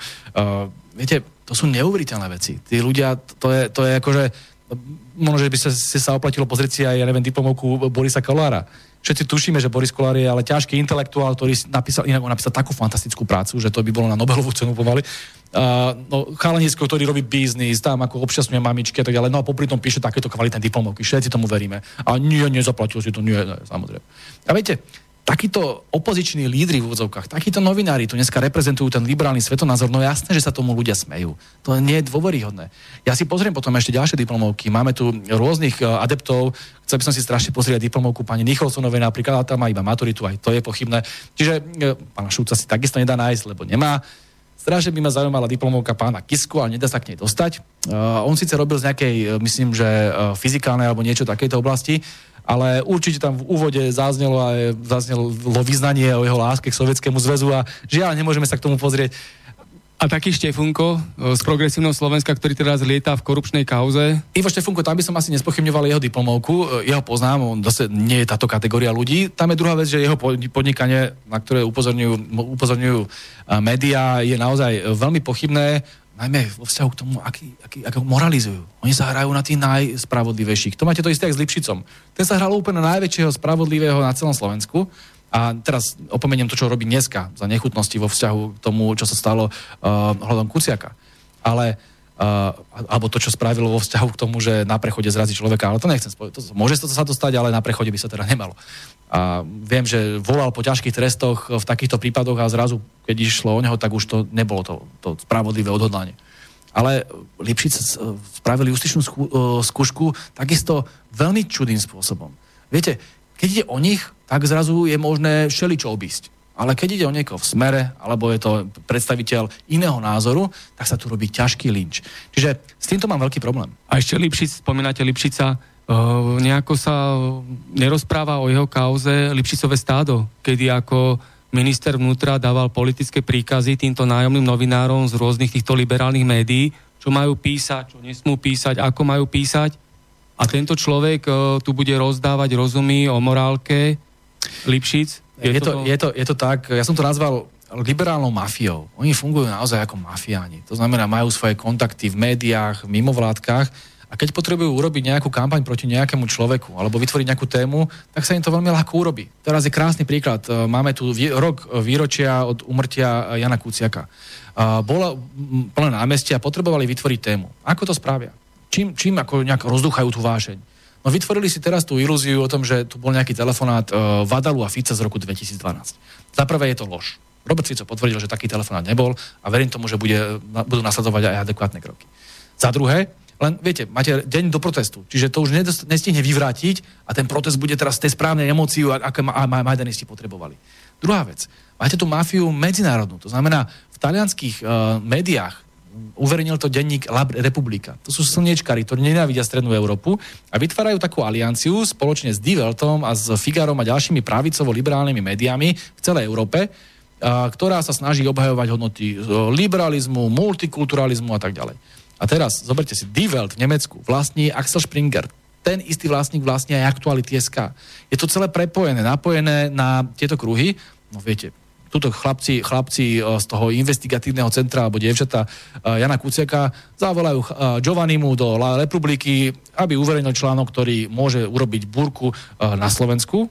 Ten článok, keby ste čítali, ja som si ho čítal, to je tak detailné o Slovensku. Tam to, to Taliana nemôže zaujímať. To vôbec nebolo určené pre talianského adresáta a čitateľa. To bolo určené pre Slovákov. To znamená, aby mohli potom napísať smečku, denníku N aktuality, ten istý deň, deň pred uh, pochodmi uh, za slušné Slovensko, že uh, Fico telefonoval s Vadalom v roku 2012. Mimochodom, ja neviem, čo by tam riešili v roku 2012. To je 6 rokov pred vraždou, kedy bol Jan Kuciak ešte asi študentom vysokej školy. Čo, ako plánovali jeho vraždu, alebo čo sa tým chce povedať? Je to čistý nezmysel iba na to vyhecovanie tej emócie. To isté bolo celá tá talianská stopa okolo Kuciaka. Zoberte si, akú úlohu zohral Tom Nicholson, o ktorom sa hovorí, že je agent Šelikoho. Tom Nicholson, deň po tom, ako sa, sme sa dozvedeli o vražde, tom Nicholson prišiel s úplnou konšpiráciou o nejakej talianskej stope. Všetci, pr- prvá otázka bola, no ne, nezabil, ne, nenehal zabiť toho Kuciaka uh, Kočner? keďže sa mu vyhrážal a tak ďalej. Do dvoch hodín táto verzia zmizla a bola iba verzia o talianskej stope. Tri mesiace sa živila, lebo to tu naozaj peckovali cez tie námestia a tak ďalej, lebo sa mohlo ukázať na prepojenie nejaké pred 7 rokov, že niekto mal frajerku, frajera a tak ďalej na úrade vlády. Lebo to je taká strašná akože spojitosť, že to je úplne mafiánska uh, objednávka vraždy pre Boha. No a toto potrebovali vyhecovať. Oni tu potrebovali vytvoriť Majdan, zhodiť vládu, to bolo celé. Potom sa už mohlo povedať, že no dobre, nebola to talianská stopa, ale bol to Kočner. Viete, to je tak strašne premyslené. A teraz majú ten istý príbeh a robia to cez tú republiku a budú to robiť ďalej.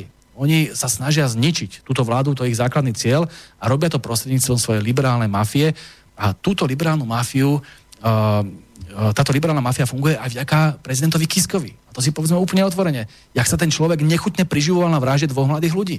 Keď zomrel Jan Kuciak a Martina Kušnírová, ten chlapík sa veselo lyžoval v Rakúsku. A ďalší týždeň tam ostal. A dneska tu ide zapalovať sviečočky?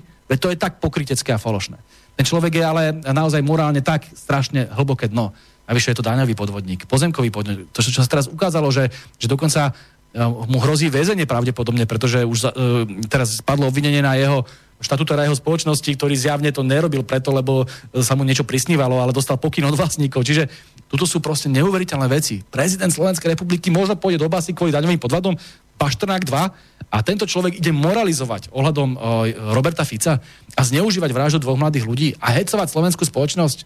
Uh, viete, uh, ja som... rehabilituje fašizmus prakticky. Uh, banderovcov na Ukrajine, áno. áno. takú rusofóbiu šíri. A taký zbrojárny lobi, zbrojársky lobizmus, čo on, čo on rieši. Viete, uh, on je takou hambou Slovenskej republiky, že ja sa už teším na to, aby konečne vypadol z toho prezidentského paláca a pevne verím, že skončí tam, kde patrí ak spáchal daňové podvody a vyzerá, že spáchal, tak patrí do basy.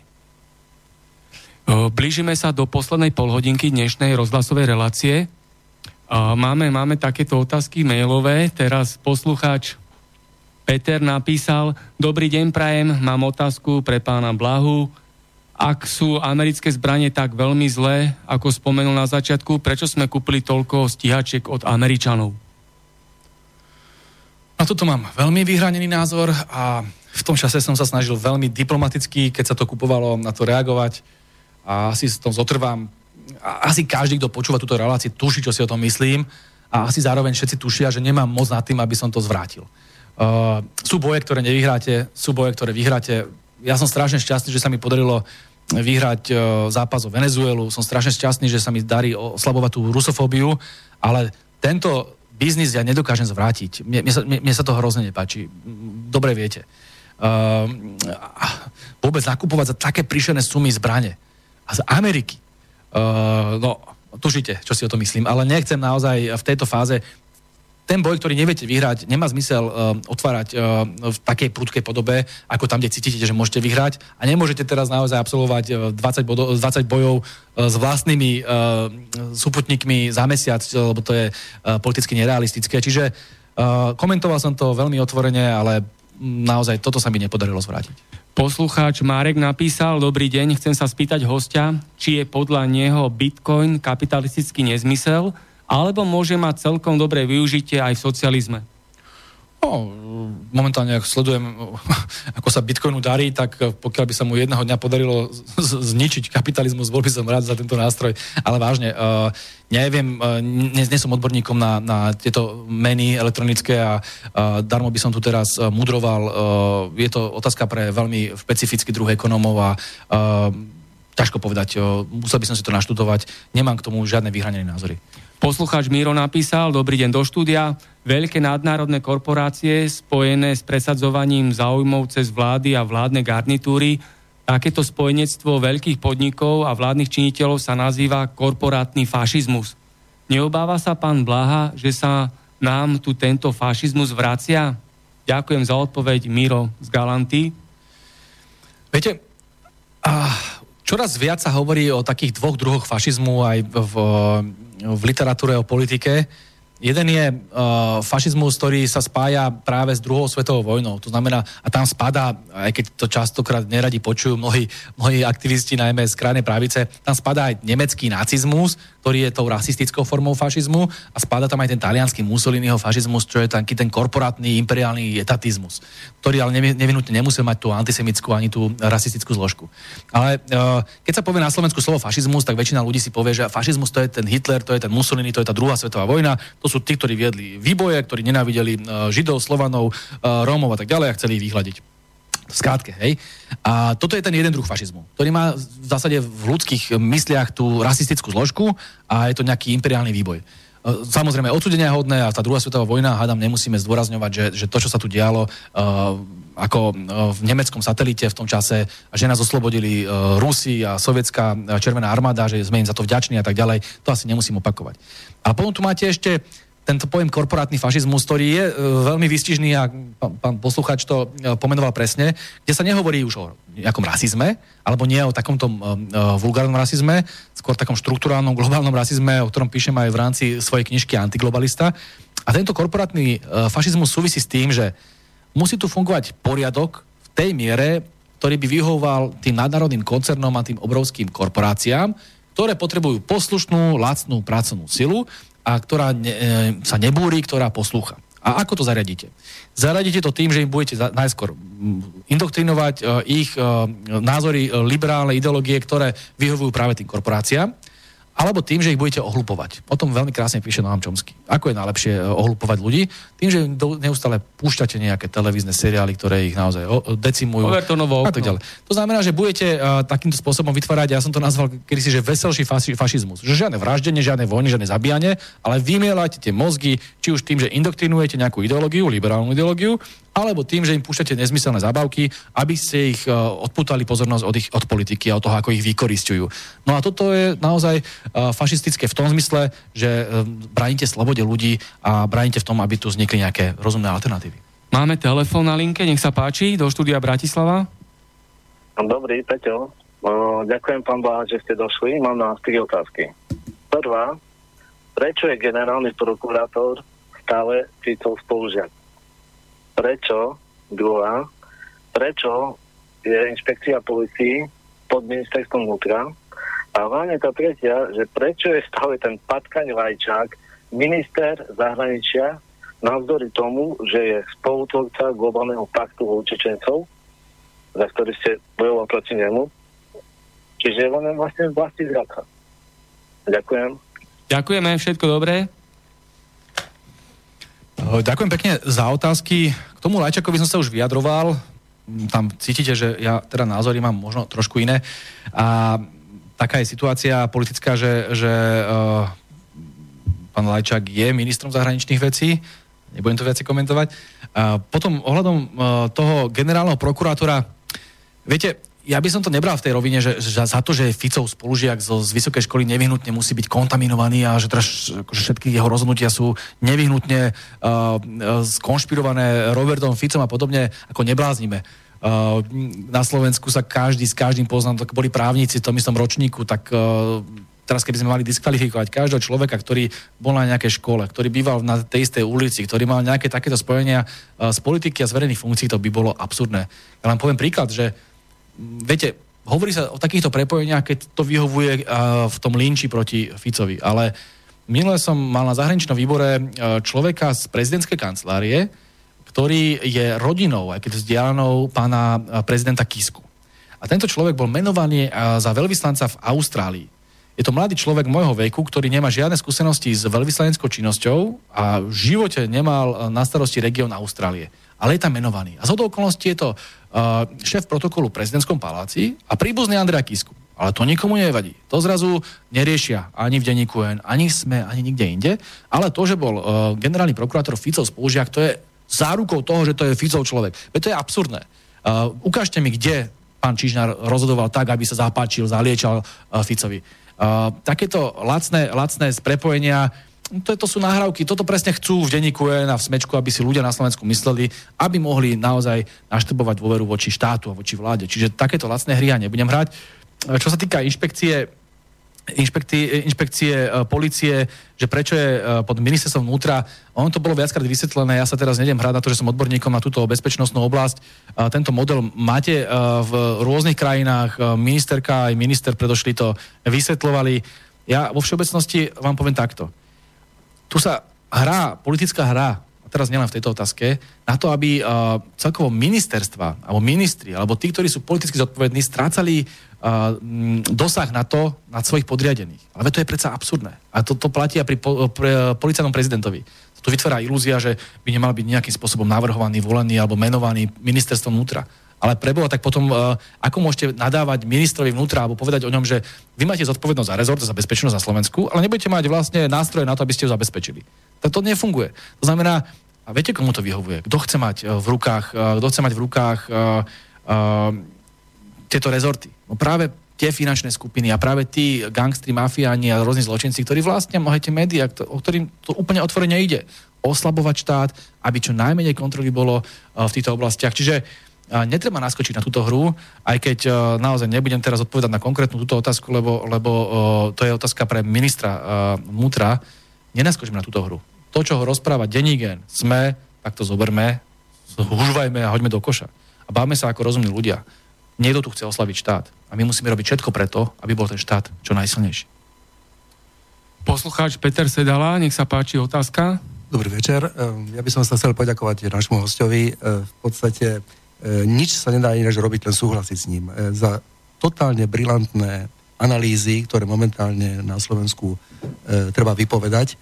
A skutočne klobúk dole pred tým, že e, máme človeka na Slovensku, ktorý nemá strach a postaviť sa proti mainstreamu, pretože prežívame takú dobu, kedy fakt e, niektorí ľudia sú pod veľkým tlakom a ich aj ich rodiny a pod ekonomickým tlakom, takže len toto by som chcel povedať nášmu hostovi. Chcel by som zároveň položiť otázku, že keď už žijeme v takom svete, kde telefóny nemajú tlačítka, chle, chle, chleba nemá múku, zima nemá sneh, káva nemá kofeín, cukriky nemajú cukor, pivo nemá alkohol a vzťahy sú bez lásky a ľudia nemajú mozog a nemajú rozum, tak eh, či existuje taká hrozba pre Slovensko, že my sme sa stali národom bez vlasti, vzhľadom na to, že už korporácie prevzali e, e, tie veľké podniky, máme veľké bohatstva, po ktorých e, samozrejme priahnú, zrušili sa hranice a teraz sa ide zrušiť dokonca aj hotovosť.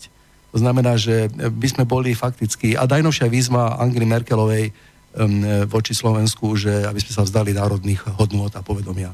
Takže ja mám tak túto otázku, že či hrozí takáto hrozba pre Slovensko. Ďakujem pekne za otázku. No samozrejme, že hrozí, pretože uh, to je práve to, čo som spomínal aj v súvislosti s globalizáciou. Toto presne vyhovuje tým národným koncernom, tým obrovským podnikom, tým najsilnejším, najbohatším hráčom, uh, aj tým veľkým veľmociam, ktoré vedú vojny. Oni potrebujú mať ľudí izolovaných, ktorí ničomu neveria. Ľudí, ktorí iba konzumujú, ktorí si hodia nakupovať do obchodných domov, ktorí od rána do večera drú a makajú a sú vykoristovaní týmito korporáciami, ale nerepcú. Potom dojdú domov a tam budú pozerať tie nezmyselné show a filmy, ktoré im ponúka hollywoodský priemysel, ktorý ich vymiela a vytvára im ilúziu, že aj oni raz budú bohatí a šťastní, ale nebudú. A potom ešte máte samozrejme rôzne ďalšie formy, ako odlakávať ich pozornosť alebo ich indoktrinovať väčšina spoločností politiku zásade nerieši. To, tak poznáte to, uh, aktívne rieši politiku možno 20% ľudí, tých treba indoktrinovať, to znamená liberalizmus, mimovládky, denní gen, sme a títo všelijaké nezmysly. A potom máte 80% ľudí, ktorých to v zásade moc nezaujíma a tým treba púšťať soap opery, tým treba púšťať seriáliky, súťaže rôzne o tom, že či poskladáte slovo na 12 písmen a podobne a týchto ich vymielať. A ako on to v zásade funguje? Potom idú do roboty, makajú, makajú, makajú, aby mohol niekto iný bohatnúť, aby si mohli kúpiť nejaké nové auto, alebo nový mobil, alebo novú, novú kávu spomínanú a podobne. Uh, tento systém, som aj predtým hovoril, sa zvykne nazývať uh, korporátny fašizmus. A je to v tom, že tí ľudia sú vlastne ako takí uh, lokaji, ako ovce, ako ľudia, ktorí nemajú, sú také stádečko, ktorí nemajú žiaden uh, priestor na to, aby slobodne rozmýšľali a hľadali alternatívu. Ale všimnite si, sme dneska v ére, kedy napriek tomu rastie ten odpor a to som už viackrát spomínal, rastie odpor po celom svete. Odpor rastie e, v krajinách tretieho sveta, kde je tá mizeria najväčšia, ale rastie už aj v západnej Európe. Uh, rastie už aj v Amerike. Bolo to hnutie Occupy, teraz je to hnutie žltých hviezd, boli medzi tým ďalšie obrovské protestné hnutia, antiglobalistické hnutia a oni to vidia a boja sa. A preto sú čoraz nervóznejší a preto čoraz pritvrdzujú.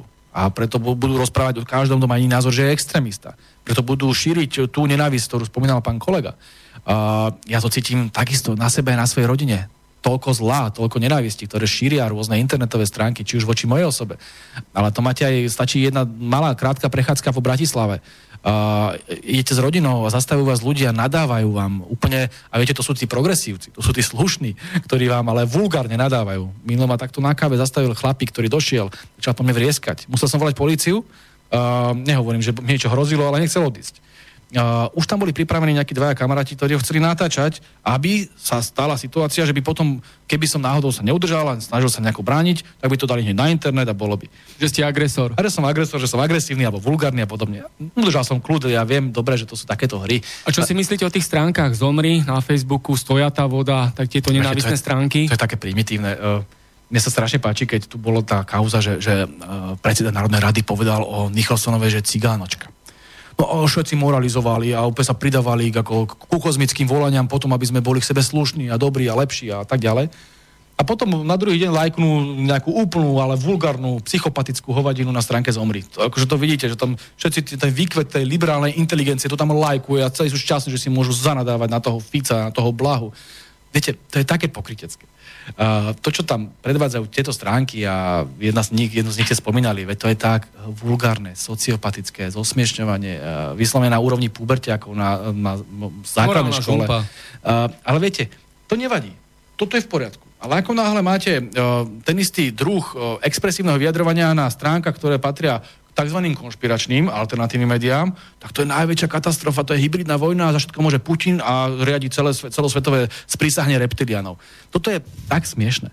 Uh, ja si myslím, že ľudia na Slovensku, ktorí uh, patria k tej liberálnej uh, inteligencii, ktorí sa zastrešujú takýmito rôznymi nechutnými stránkami psychopatov, ako práve zomri, nemajú žiadne právo na to, aby očakávali uh, nejakú, nejaké slušné zaobchádzanie.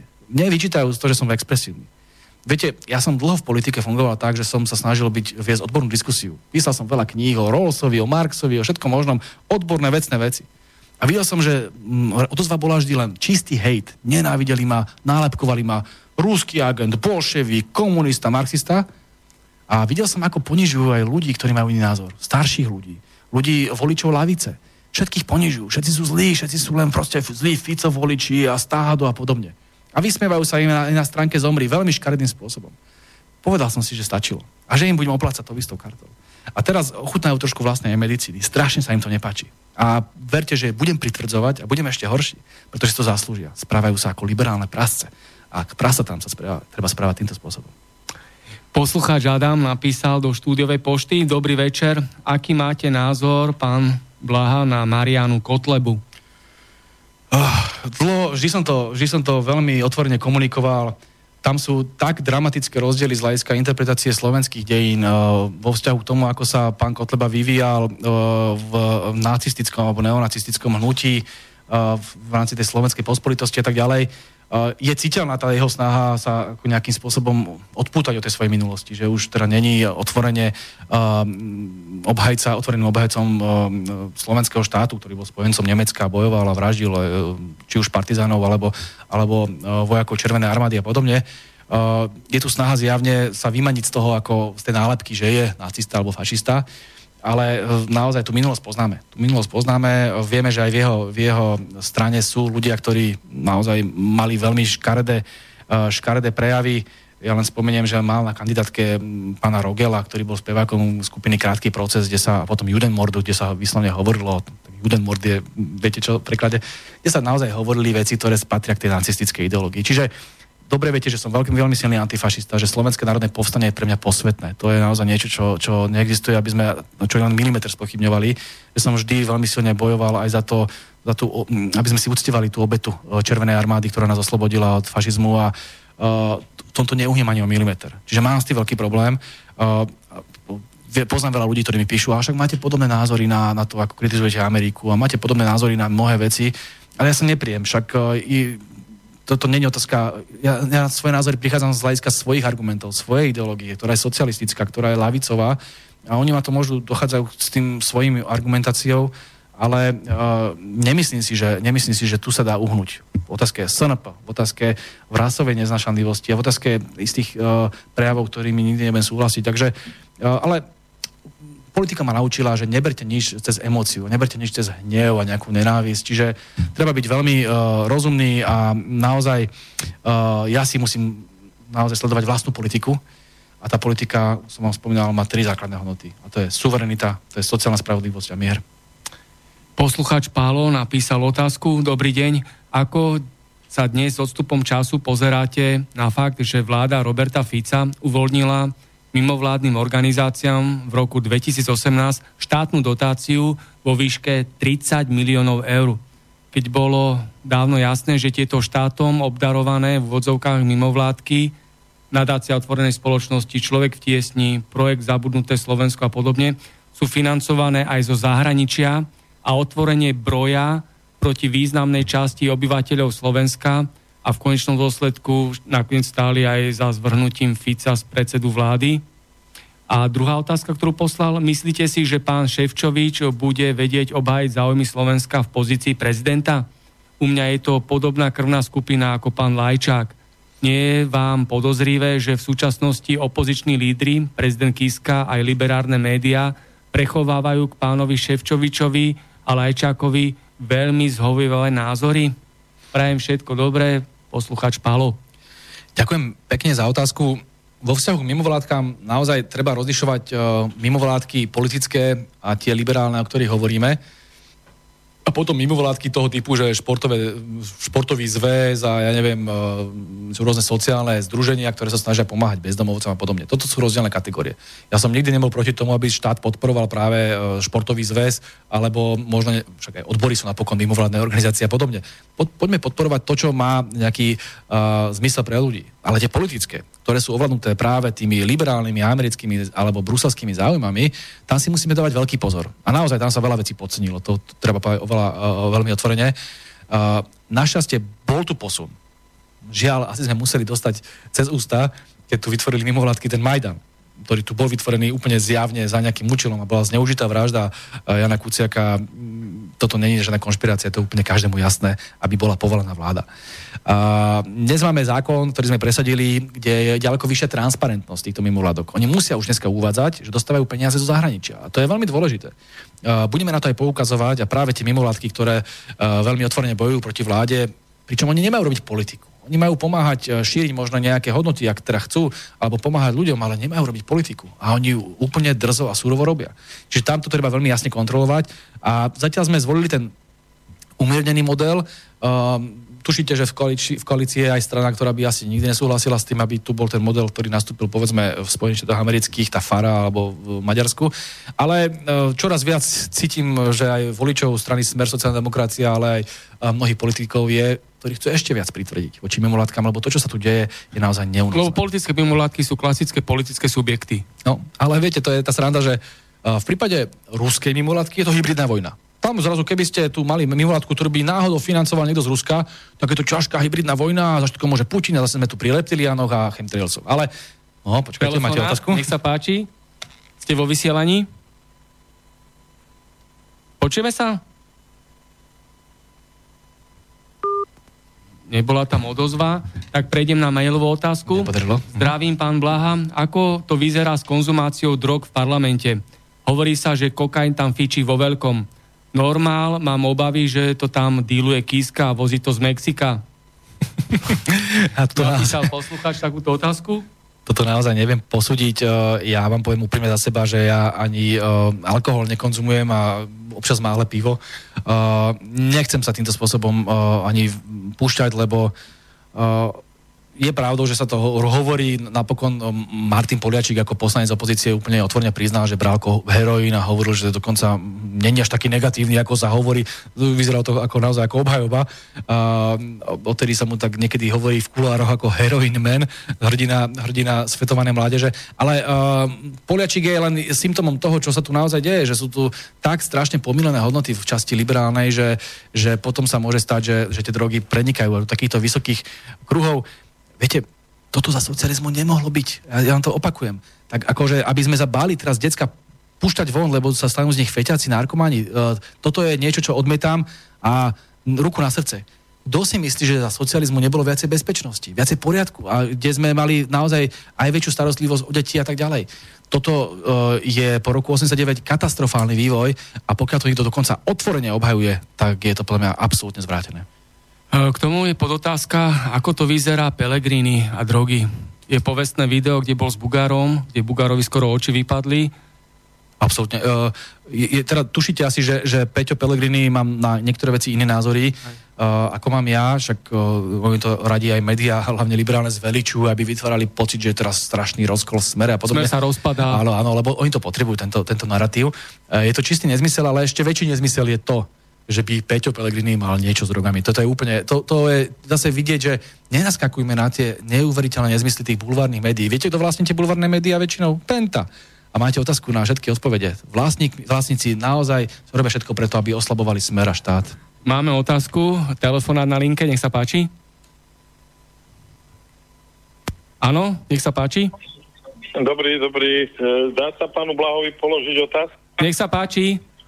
Ešte máme 11 minút, tak môžete.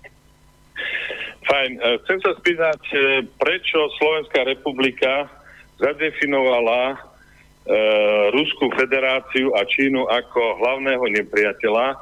Dokonca to prijala ako do doktríny bezpečnostnej práve na Globseku.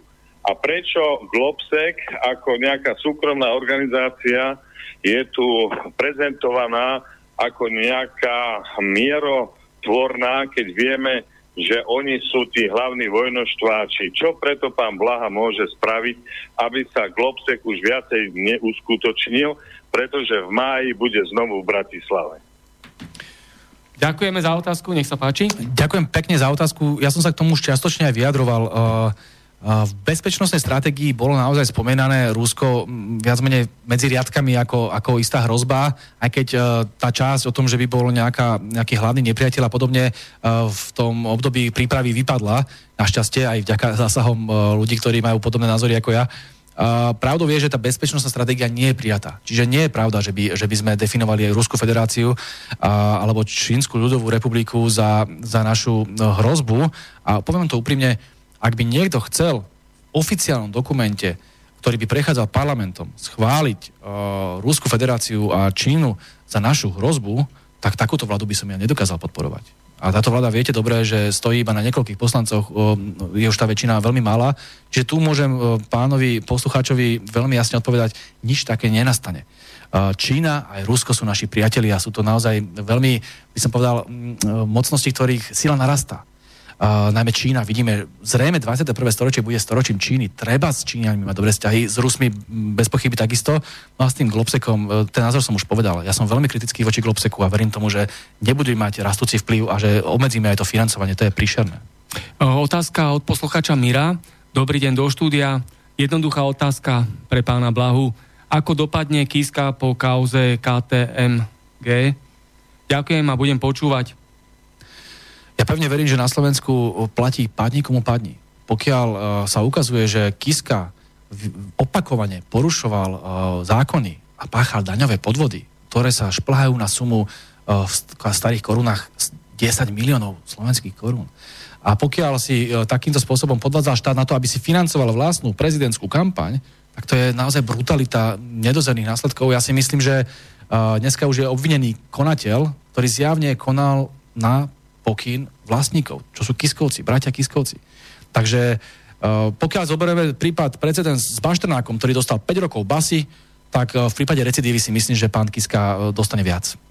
A má šancu sa uplatniť alebo pôsobiť ešte v politickej sfére? Kiska? Určite, určite si myslím, že uh, vo väzení spraví nejaké združenia liberálov uh, väzenskej stráže a bude mať úspechy medzi svojimi najväčšími kamarátmi. Posluchačka Daniela napísala, dobrý večer, otázka pre koho bude voliť pán Blaha za prezidenta a koho by doporúčil, aby volili občania? Ďakujem za odpoveď. Uh, toto je ťažká otázka, pretože uh, už som to spomínal, politika je umením možného. Uh, ja nemám v týchto voľbách kandidáta, ktorý by vyjadroval môj svetonázor, to všetci tušíte. Ale je pravda, že uh, chcem, aby v prezidentskom paláci už nikdy nebol nebolo také monštrum, ako bol Andrej Kiska. A dvaja kandidáti, ktorí majú veľ, veľmi reálnu šancu uh, sa dostať do druhého kola, a to je Čaputová a Mistrík, sú vlastne kiskové klony. To je na nerozoznanie. Americkí agenti, podľa môjho názoru. Ľudia, ktorí, ktorí ale tak fanaticky vyznávajú hodnoty liberalizmu, že to môže byť pre Slovensko mimoriadne nebezpečné. Musíme urobiť všetko preto, aby takíto kandidáti eh, nevyhrali. A podľa prieskumov momentálne to vyzerá tak, že jediný, kto ich môže poraziť, je Maroš Ševčovič. Eh, tušite asi, že Maroš Ševčovič nemá názory na eh, veľa vecí podobné ako ja, alebo je to človek, ktorý má ďaleko, by som povedal, európskejšie názory na ekonomické otázky sa v mnohých veciach vieme zhodnúť, lebo je sociálny a relatívne uh, v tomto smere uh, uh, chce pôsobiť v prospech pracujúcich ľudí, ale tam v tej geopolitike by sme asi našli veľa nezhod. Ale čo chcem zdôrazniť je to, že je to určite lepšie.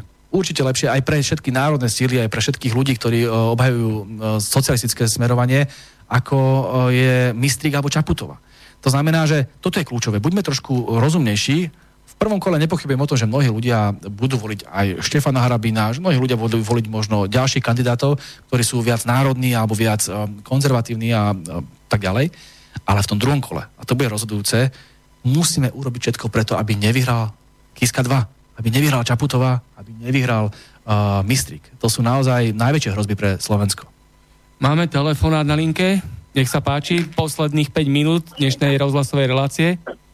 E, pán Blaha, mám jednu otázočku, to je Lubo z Ružomberka. E, ľudia sú znepokojení, dlhodobo sledujú obrovské transporty e, americkej techniky, či už vagónmi alebo po vlastnej osi smerom na východ. Kto vlastne na Slovensku dovolil, aby sa využíval tento priestor na to, aby sa tieto transporty uskutočnili? A ďalšia otázka, veľmi sa hovorí o tom, že na Slovensku by mali byť americké základne. Ďakujem. Ďakujem pekne za obidve otázky. Čo sa týka transportov, to by som musel overiť. Neviem o tom, ale neviem si predstaviť, že by sa takéto veci diali bez mandátu parlamentu, takže pevne verím, že o tom budeme diskutovať. Ja môžem len pripomenúť, že keď sa tu schválovalo v parlamente, aby sa vysielali naši vojaci k ruským hraniciám, tak som bol jediný z klubu Smeru, ktorý hlasoval otvorene proti, pretože si myslím, že takéto nepriateľské akty voči Ruskej federácii sú neodpustiteľné a iba vedú k ďalšiemu uh, rozoštvávaniu a k ďalším, ďalším napätiam. Ale musím povedať, že áno, hlasoval som proti, ale tá obrovská nevola, ktorá bola aj v klube Smeru proti tomuto, je taká silná, že si neviem predstaviť. Neviem predstaviť, uh, že by do budúcnosti tu niekto schvaloval americké základne. Ja si myslím, že pokiaľ uh, na Slovensku bude stále dosť ľudí, ktorí volia uh, strany, ako je, ja teraz nechcem iba o smere hovoriť, ale sú aj ďalšie strany, ktoré majú uh, v programe oveľa priateľské vzťahy s Ruskou federáciou.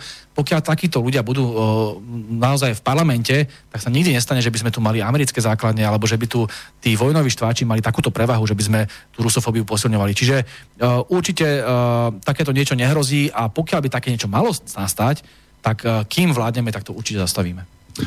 Posluchač Roman napísal, kde bol doteraz pán Blaha? Zaregistroval som ho ako politika až teraz pred voľbami. No, toto je práve úplne nadvezuje na to, o čom sme sa bavili. Ja pôsobím veľmi uh, úplne s totožným programom a s totožnými hodnotami v oblasti kritiky Ameriky, v oblasti kritiky Európskej únie, v oblasti uh, hodnot suverenity, mieru a podobne uh, 7 rokov. 7 rokov som bol ale ignorovaný médiami, 7 rokov vám nedávajú priestor, 7 rokov nemáte šancu, až teraz vďaka facebookovému kontu, čiže nie vďaka médiám, vďaka facebookovým statusom, ktoré získali popularitu za posledných pár mesiacov, som sa dostal do povedomia aj širších más. Ale uh, toto je problém nielen Luboša Blahu, toto je problém aj ďalších aktivistov, vrátane vás. Uh, takisto vám povie niekto o dva roky, keby ste sa náhodou dostali niekam do televízie. A kde ste boli doteraz? Viete, no neboli ste, boli ste tam, kde ste aj naďalej, ďalej ste šírili svoje názory a bojovali za, za zmenu, ale médiá vás ignorovali, nepúšťali vás do relácií, pretože tam majú priestor iba tí, ktorí prisluhujú liberalizmu. Čiže tá otázka je na mieste od pána diváka, on, alebo poslucháča, on ma nemohol vidieť, ale chyba nie je vo mne, chyba je v tom systéme, v ktorom žijeme. To boli tie známe médiá, hej, hej. Ktoré, ktoré slúžia tomuto liberálnemu systému. Blížime sa do záveru, posledná minúta a pol. Nejaké záverečné posolstvo, odkaz ľuďom, ktorí počúvajú túto rozhlasovú reláciu z Bratislavského štúdia? Ja by som sa chcel poďakovať uh, najmä, najmä ľuďom, uh, ktorí uh, sú na sociálnej sieti a na mojom facebookovom konte. Je ich čoraz viac a ja ich pravidelne čítam. Všetko, čo mi píšu uh, vo svojich uh, komentároch a cítim neuveriteľnú podporu a strašne sa teším toho, tomu, že, že ľudia uh, už majú plné zuby tohto uh, liberálneho kapitalistického systému už majú plné zuby rusofóbie, už majú plné zuby tohto uh, nenávistného slovníka, ktorý používa liberálna pravica, média, mimovládky a také stránky, o ktorých sme hovorili, a že sa chcú brániť. A je to, je to neuveriteľná sprúha a verím tomu, že budeme rásť a že ten odpor bude rásť a že uh, Slovensko je, ide správnym smerom a v celej Európe cítim obrovský nárast uh, nevôle ľudí voči uh, globálnemu kapitalizmu verím tomu, že vyhráme. Na Kube sa to zľudovelo ako heslo Venceremos, zvíťazíme. Je to moja obľúbená krajina, socialistická krajina, čiže rád by som ako svoje posledné slova venoval práve tomuto štátu a možno, že pustíte aj tú pesničku, o ktorej sme sa rozprávali, Hasta siempre comandante Che Guevara. Che Guevara bol môj veľký vzor práve preto, že dokázal sa postaviť americkému imperializmu a dokázal v ľuďoch zbudiť nádej že je zmena k lepšiemu možná. Verím tomu, že túto nádej dokážeme spoločne ponúknuť ľuďom aj my. Áno, ja poviem, že pustíme si na záver tú pesničku, ktorú ste spomínali a touto cestou vám veľmi pekne ďakujem, že ste prijali pozvanie do tejto rozhlasovej relácie tu v Bratislavskom štúdiu. Ešte vám poviem, že prišiel mail od toho poslucháča, ktorý hovoril o presune vojenskej techniky a amerických konvojov cez Slovensko. Je tu video, poslal linku, tak po vysielaní si to môžeme spolu pozrieť. Tak ešte raz všetko dobré, ďakujem pekne. Ďakujem veľmi pekne, máte sa krásne a ďakujem za pozornosť. A záverečná pesnička, môžete uviesť, pán Blaha? Uh, no je to slávna pesnička, ktorú prespievala aj jedna uh, moderná spevačka, ale slávna pieseň latinskoamerických revolucionárov Asta siempre, komandante Che Guevara, čiže navždy s tebou, uh, komandante Che Guevara. Nech sa páči.